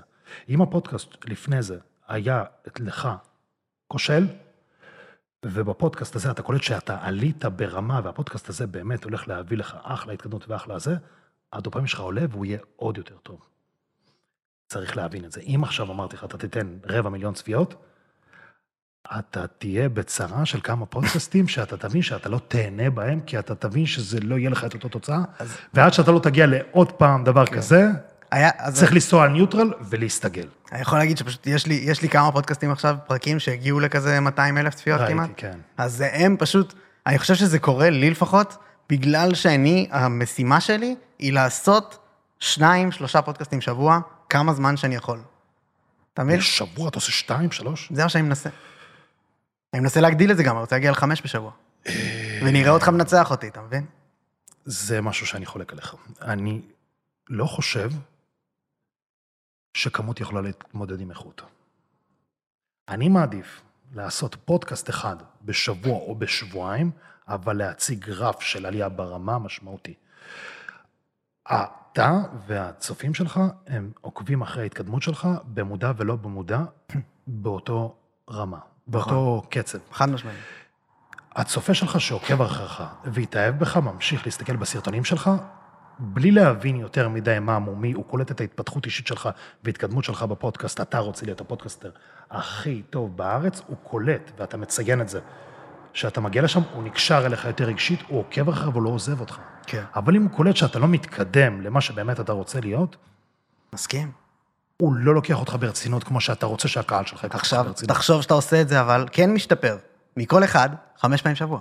זה לא האידיאלי? יש תקופת הסתגלות, אתה לא יכול. אה. אתה מבין? אתה אומר שאני אני עושה... רגע, כמה פעמים בשבוע אתה עושה את הפודקאסט? אה, כרגע? מינימום שתיים, כן. שתיים. כמה אתה באמת מתפתח ולומד? בטירוף. בין- אוקיי, אם אתה מרגיש שבפעמיים בשבוע אתה באמת מתאושש, מתקדם, והביצועים שלך משתפרים, תיסע על זה. כן. ברגע שאתה קולט שאתה מגיע לפלטו ומשהו לא זז, כנראה אתה צריך לחשב את המסלול מחדש. טפו טפו עד פה זה עוד לא קרה. אני רק מעולה. רואה זה כל הזמן, זה אקספוננציאלי בטירוף. הגרף פשוט חד בטירוף. ויופי מעולה, ותמצא לך את הפודקאסטר אחד שאתה לוקח מהדוגמה, נגיד, זה ג'ו רוגן, כן. אבל יש עוד עניין. הוא לא יפסיק לנצח, הוא עושה חמש לא, בשבוע. יש עוד עניין כזה של ממי לקחת דוגמה. כן. אתה, פה, אתה לא יכול להתייעץ עם ג'ו רוגן, הוא יותר מדי רחוק, וההסברים, וההסברים שלו לא יהיו רלוונטיים כלפיך, זה כמו שאני, מה העולם מפתח גוף מקצועי, יסביר למישהו שרק מתחיל להתאמן. אתה צריך להעלות את המורים שלך בהדרגה. אתה צריך למצוא לעצמך מורה שאתה יחסית בקרוב תגיע לרמה שלו. ואז אתה עושה עוד אחד, עוד אחד, עוד אחד. והשלב הסופי זה המיליארד, כן. זה כנראה ג'ו רוגן. אני כן מרוויח וכמו משהו. שאמרתי לך בתחילת הפרק, שאני משתמש בדמיון מדורך, כן. אתה מדמיין את עצמך קדימה, ואפילו לפעמים מדמיין את עצמך באמת ברמה של ג'ו רוגן. כן. לפעמים, לא לתת לזה יותר מדי כוח, אתה נותן לזה יותר כוח מפעם לפעם, ככל שאתה מתקרב לזה יותר. הקטע הוא שיש לו פור עליי של עשר שנים. הזמן זה לא קשור, בוא אני אסביר לך למה. אני בגיל 23 התחרתי במר יוניברס, התחרתי בקטגוריית נוער עד גיל 23, ובאותה תחרות אני ניצחתי אלוף האלופים. מה זה אומר? בכל קטגוריה יש 15 מתחרים לדוגמה, יש קטגוריית נוער, יש לפי משקלים, אה, עד 75 קילו, עד 85, עד 95, עד 100, מעל 100. ויש גם קטגוריות גיל 40 ו-50, כל אלה הם אנשים מעל 23, כנראה יש להם יותר זמן בתחום ממני. כן. אבל אני ניצחתי את כולם, לקחתי אלוף האלופים. מה זה אומר? זה ככל שהתנאים שלך יהיו יותר טובים, ככל שאתה תדע יותר מה לעשות בדרך למטרה שלך, אתה תצליח יותר בפ... בפחות זמן. בגלל זה אנחנו לוקחים מורים. אם אתה תעשה את זה לבד, אתה תבזבז המון זמן מלהגיע לבעיות, לפתור אותם צעד אחורה, צעד אחד קדימה. אם אתה לוקח מישהו שיכול ללמד אותך להגיע לשלב מסוים של איפה שאתה רוצה להיות, הוא נותן לך את הדרך חלקה, בלי ליפול בדרך, אז בתקופת זמן קצרה, אתה יכול לעקוף מישהו שהשקיע תקופת זמן ארוכה, ואני אסביר לך שוב. ג'ו רוגן, בדיוק. לאח שלו התהום בעולם מקביל, כפיל גנטי שלו, יכול ללמד אותו להגיע להיות ג'ו רוגן בשליש מהזמן. אם התנאים הם מסוכרנים בעולם מקביל, אחד לאחד, אותו קול, אותו אמביציות, אותו כריזמה, אותו הכל, בשליש זמן הוא הופך להיות ג'ו רוגן. אתה לא חושב שהסיבה לזה שהוא ג'ו רוגן, בדומה לארנולד שוורצנגר שדיברנו עליו, זה שהוא לא רצה להיות פעם אחת מר עולם. הוא רצה להיות הבן אדם שאתה תזכור בישראל, ידברו עליו שני אנשים שמכירים אותו 50 שנה, או 100 או ישו, אתה מבין? אלפי שנים. כן, אבל אתה אומר שמה שמבדיל אותך משם זה זמן. אז אמרתי, מידת זמן, ההשפעה. זמן זה לא מעיד על התקדמות. כמה אפקטיבי אתה במהלך הזמן הזה קובע לאן אתה תתקדם. בשנה מאוד אפקטיבית, אתה יכול להתקדם כמו עשר שנים שבן אדם שהוא עשה אמנם עבודה קשה, אבל לא אפקטיבית. כן. הדוגמה הכי טובה לזה, בן אדם שעובד בבנייה, בבנייה, בשמש, סוחב, מלט ומרכיב, הוא עובד קשה רצח, אבל מבחינת להתעשר, הוא לא מתקדם לזה מהר, אבל הוא עובד קשה רצח. אבל אם היה לו את המורה הנכון כדי להרוויח כסף, כי אתה הולך לעבוד בסופו של דבר כדי להרוויח כסף, לא לכיף. אבל אם הוא היה לומד מבן אדם להרוויח כסף, כנראה הוא היה, בבנייה הוא יחסוך 100 אלף שקל, חמש שנים. כן. אם אין לך מורה נכון, אתה יכול לעשות את זה תוך כמה חודשים. אז הזמן הוא לא כל כך פקטור קובע בתהליך של ההתקדמות הסופית. מעניין בטירוף. טוב, אני עדיין תקשיב. כועס על השתי דקות. לא נורא, אתה מבין? אין מה לעשות. אני- רגע, מדבר, שתדע, אני אנחנו כל- שעתיים, אני- שעתיים אני- ורבע. כן, אני קולט מהווייבים שלך, מהווייבים שלך אני קולט ברגע שאנחנו מגיעים לנושא מעניין, ואני כן. חושב שהחצי השני של הפודקאסט הוא בכלל טיל, כאילו חללית אני יצאה. מסכים, ככה זה קורה, אתה מבין? כן. אני כן חושב אבל שיש את הקש... פשוט אה, מה ש... אוקיי, דבר ראשון בהקשר של ה- של- של השתי דקות שהלכו, כנראה, או עשר של... שניות, הוא אמר. עשר שניות, הלוואי שזו הסיטואציה, כן. אז אני אומר שפשוט, לא, ככה לומדים. אי אפשר בלי לעבור את הטעויות האלה. אבל מה ואני- אני חושב, למה היתרון שלי של זה? אני ממש אזכור את השתי דקות האלה. אבל גם הוא. כן, אז אנחנו לומדים, ופעם הבאה, לא משנה איפה אני אהיה כן. ולא משנה איפה אתה תהיה, זה כן. לא יקרה, זה היופי. אני מסכים, אבל לא בגלל הכעס, אלא בגלל האכזבה. אני כועס, אני גם, בטבעיות שלי, לפני ההתפתחות האישית שלי, הייתי קצת כן. משוגע. אני מבין, פשוט ברגע שזה קרה, במקרה הספציפי הזה, איך שזה קרה, ידעתי שהוא למד. אז אמרתי, לא צריך את הכעס, אתה מבין? אני לא צריך להגיד לו כלום, הוא הבין. אני לוקח את המחברת לראות מה רשמת. פה תראה את כל- הדברים. אבל אנחנו צריכים, מה שנקרא, אז לסכם את זה. ביפה. יש לי מלא דברים בשביל לסגור את זה, אז רק שתדע על מה עוד רציתי לדבר. רציתי לדבר על בריונות. ב... על מה? ילדים שחווים אה, בריונות. וואו, זה נושאים מאוד יפים. ברור, בוא נעשה עוד פעם אחד. זה חשוב גם ממש. אני חוויתי בריונות, מה אתה אומר? בטח, בגלל זה אמרתי לך. הטראומות והפחדים, הבריונות שהייתי חווה בשכונה, זה למה אני כזה. בדיוק. אני אעשה הכל כדי שזה לא יקרה שוב. בא לי שנוכל לתת פה טיפים לאנשים שעוברים את זה כרגע ולא יודעים מה לעשות. אני חושב שב... אבל יש לי עוד דברים שהם, אה, אמרנו בגדול את המילה אושר, אהה. ואז עזבנו אותה. וכאילו, אני לא יודע, כאילו, אם, אם כל אושר? מה שאנחנו מדברים עליו זה מתכון לאושר בכלל? לא, לא, לא, תקשיב, אושר זה שביעות רצון של הנשמה שלך. ברגע שאתה שלם עם כל מה שקורה איתך, וטוב לך, אין לך לחץ, פחדים, חרדות והסחות דעת ממקור חיצוני, זה המתכון הכי טוב שאפשר להגיע אליו לאושר. כי הישגים ומטרות, אתה לא באמת מאושר, אתה מסופק מהעבודה שאתה נותן. אושר זה שטוב לך כאן ועכשיו עם כל מה שיש לך, ואתה לא צריך יותר שום דבר. זה שביעות רצון של הנשמה שלך. איך אתה עושה את זה? אתה צריך להעריך כל דבר קטן בחיים שלך, ולא להתעלם מזה, במיוחד שאתה חזיר עם תאוות בצע שרודף אחרי כל מיני דברים. ואתה צריך לעשות הכ- הכרת תודה. הכרת תודה כל יום. אני דני, תודה. על הדברים הכי קטנים משפיעים על האושר שלך בצורה הכי גדולה, כי אתה מקבל פרופורציה. תודה רבה שאני בריא. להעצים את הדברים האלה, יש לי רגליים, יש לי ידיים, אני נושם, אני מסתכל, יש לי את כל האפשרויות בעולם. אני חכם, אני יפה, אני יכול לדבר, אני יכול לשמוע, אני כבר הרבה יותר טוב. כאילו, אתה מוקיר את הדברים, אנשים לא לוקחים את זה, אה, לוקחים את זה כמובן מאליו. אתה עכשיו רואה, שומע, מרגיש, מריח. יש אנשים שאין להם את האפשרות הזאת. כן. אז הם כועסים על זה שאין להם מיליון. אתה יודע שיבוא מישהו במקביל ויתחלף איתך בשנייה אחת. זה שהוא לא שומע ולא חירש, הוא יחתום על צ'ק שיהיה במינוס כל החיים שלו, רק תן לי לראות גרגיר אחד של אור. אתה במצב טוב. תהיה סבבה, ומפה אם תרצה תשתפר. קשה מאוד להגיע לדבר כזה. בטח שאם אתה בן אדם, כמו שאמרת, שאתה מסתכל במראה ואתה יודע שאתה לא מה שאתה רוצה להיות. זה רוב האנשים שמקשיבים. לא, אני מסתכל במראה שלי, אני, יש לי כן. Mm. ביקורת מאוד חזקה כלפיי, אבל יש לי את כל הפתרונות לבעיות שלי. כן. זה העניין. ואני האם אתה מאושר? עכשיו הכי קרוב למאושר אי פעם. וזה מגיע את מ- כל ה- רצון, אה, זה מה שאמרת. כן, כן. איך הגעתי למצב כזה שאני מאושר? ברגע שהתחלתי להעריך דברים קטנים, מתי התחלתי להעריך דברים קטנים? ככל שהתחלתי לקפוץ גבוה יותר, וככל שהתרסקתי נמוך יותר.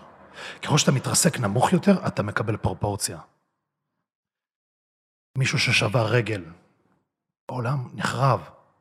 הוא מבין כמה הדברים הבסיסיים של ללכת זה מתנה, נגיד, סתם, לא יודע, אתה נחתך באצבע, אתה שם פלסטר, רק מהחוש מישוש הקטן הזה, פתאום אתה קולט איך נדפק לך כל היום, אתה לא יכול ללחוץ על האייפון.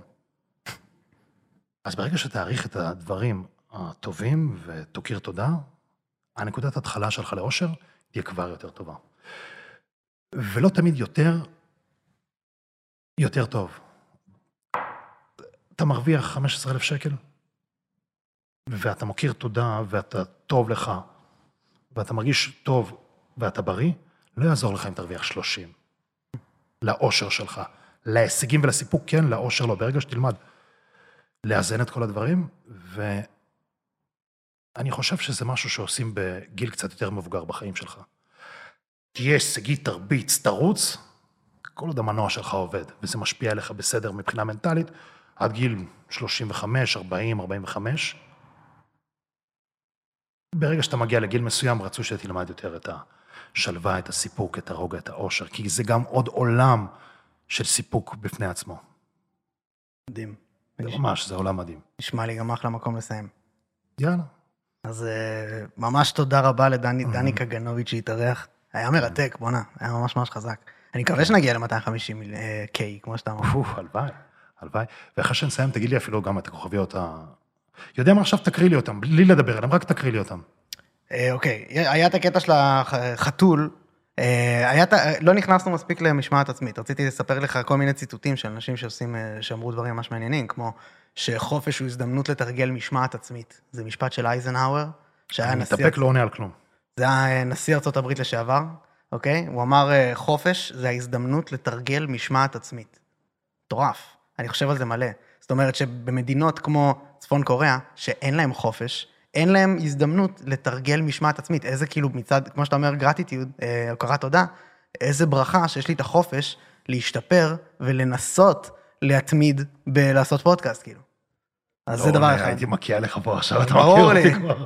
אה, אוקיי, בהקשר של אה, לברוח מכאב וזה, היה לי שם עוד כמה עניינים, ציטוטים וזה להגיד. ובהקשר של ה fight, fight back, של בריונות, אני לא יודע אם ידעת, יש נתון ממש מרתק ממחקרים ממש מדהימים, שילדים שנוטים לבכות יותר, וילדים שלא מחזירים, הם ילדים שיותר יחטפו בריונות.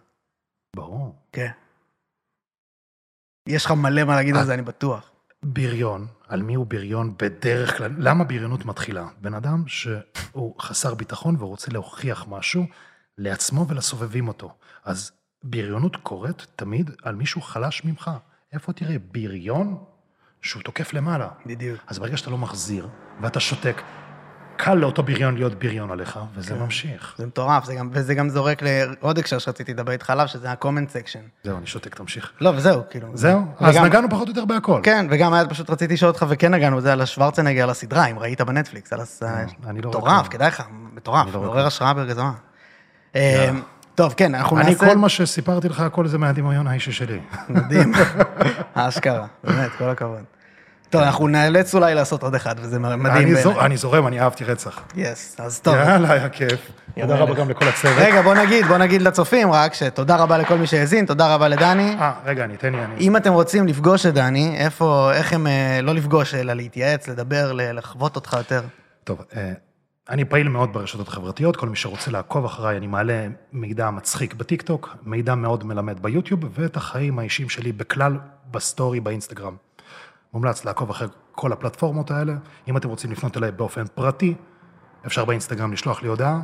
אה, בתגובות ביוטיוב גם אני קורא את כולם, ולפעמים מחזיר כמעט לכולם תגובות. אני בן אדם מאוד אה, זמין, ככה שאני מאוד שמח שלמדתם דבר או שתיים מכל מה שאמרתי. לקח לי 30 שנה להגיע לכל המסקנות האלה, ואם הצלחתם להוציא פריט קטן שהצליח לקדם אתכם מתוך השעתיים האלה, אתם עשיתם משימה מאוד גדולה היום לדעתי. לגמרי, מסכים. כי קמצוץ קטן של התקדמות ביום אחד, כפול 30 יום, כפול שנה, כפול חמש שנים, אתה לא מבין איפה אתה יכול להגיע. אמן. אז אני שמחתי, היה לי כיף מאוד להתראיין אצלך. יופי, אה, תענוג. תצפו, תעשו לייקים. ואם אתם רוצים עוד פרק בכל הנושאים שלא הזכרנו עליהם, תגידו. תשאירו בתגובות.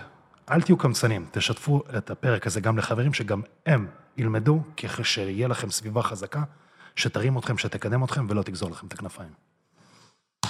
יס.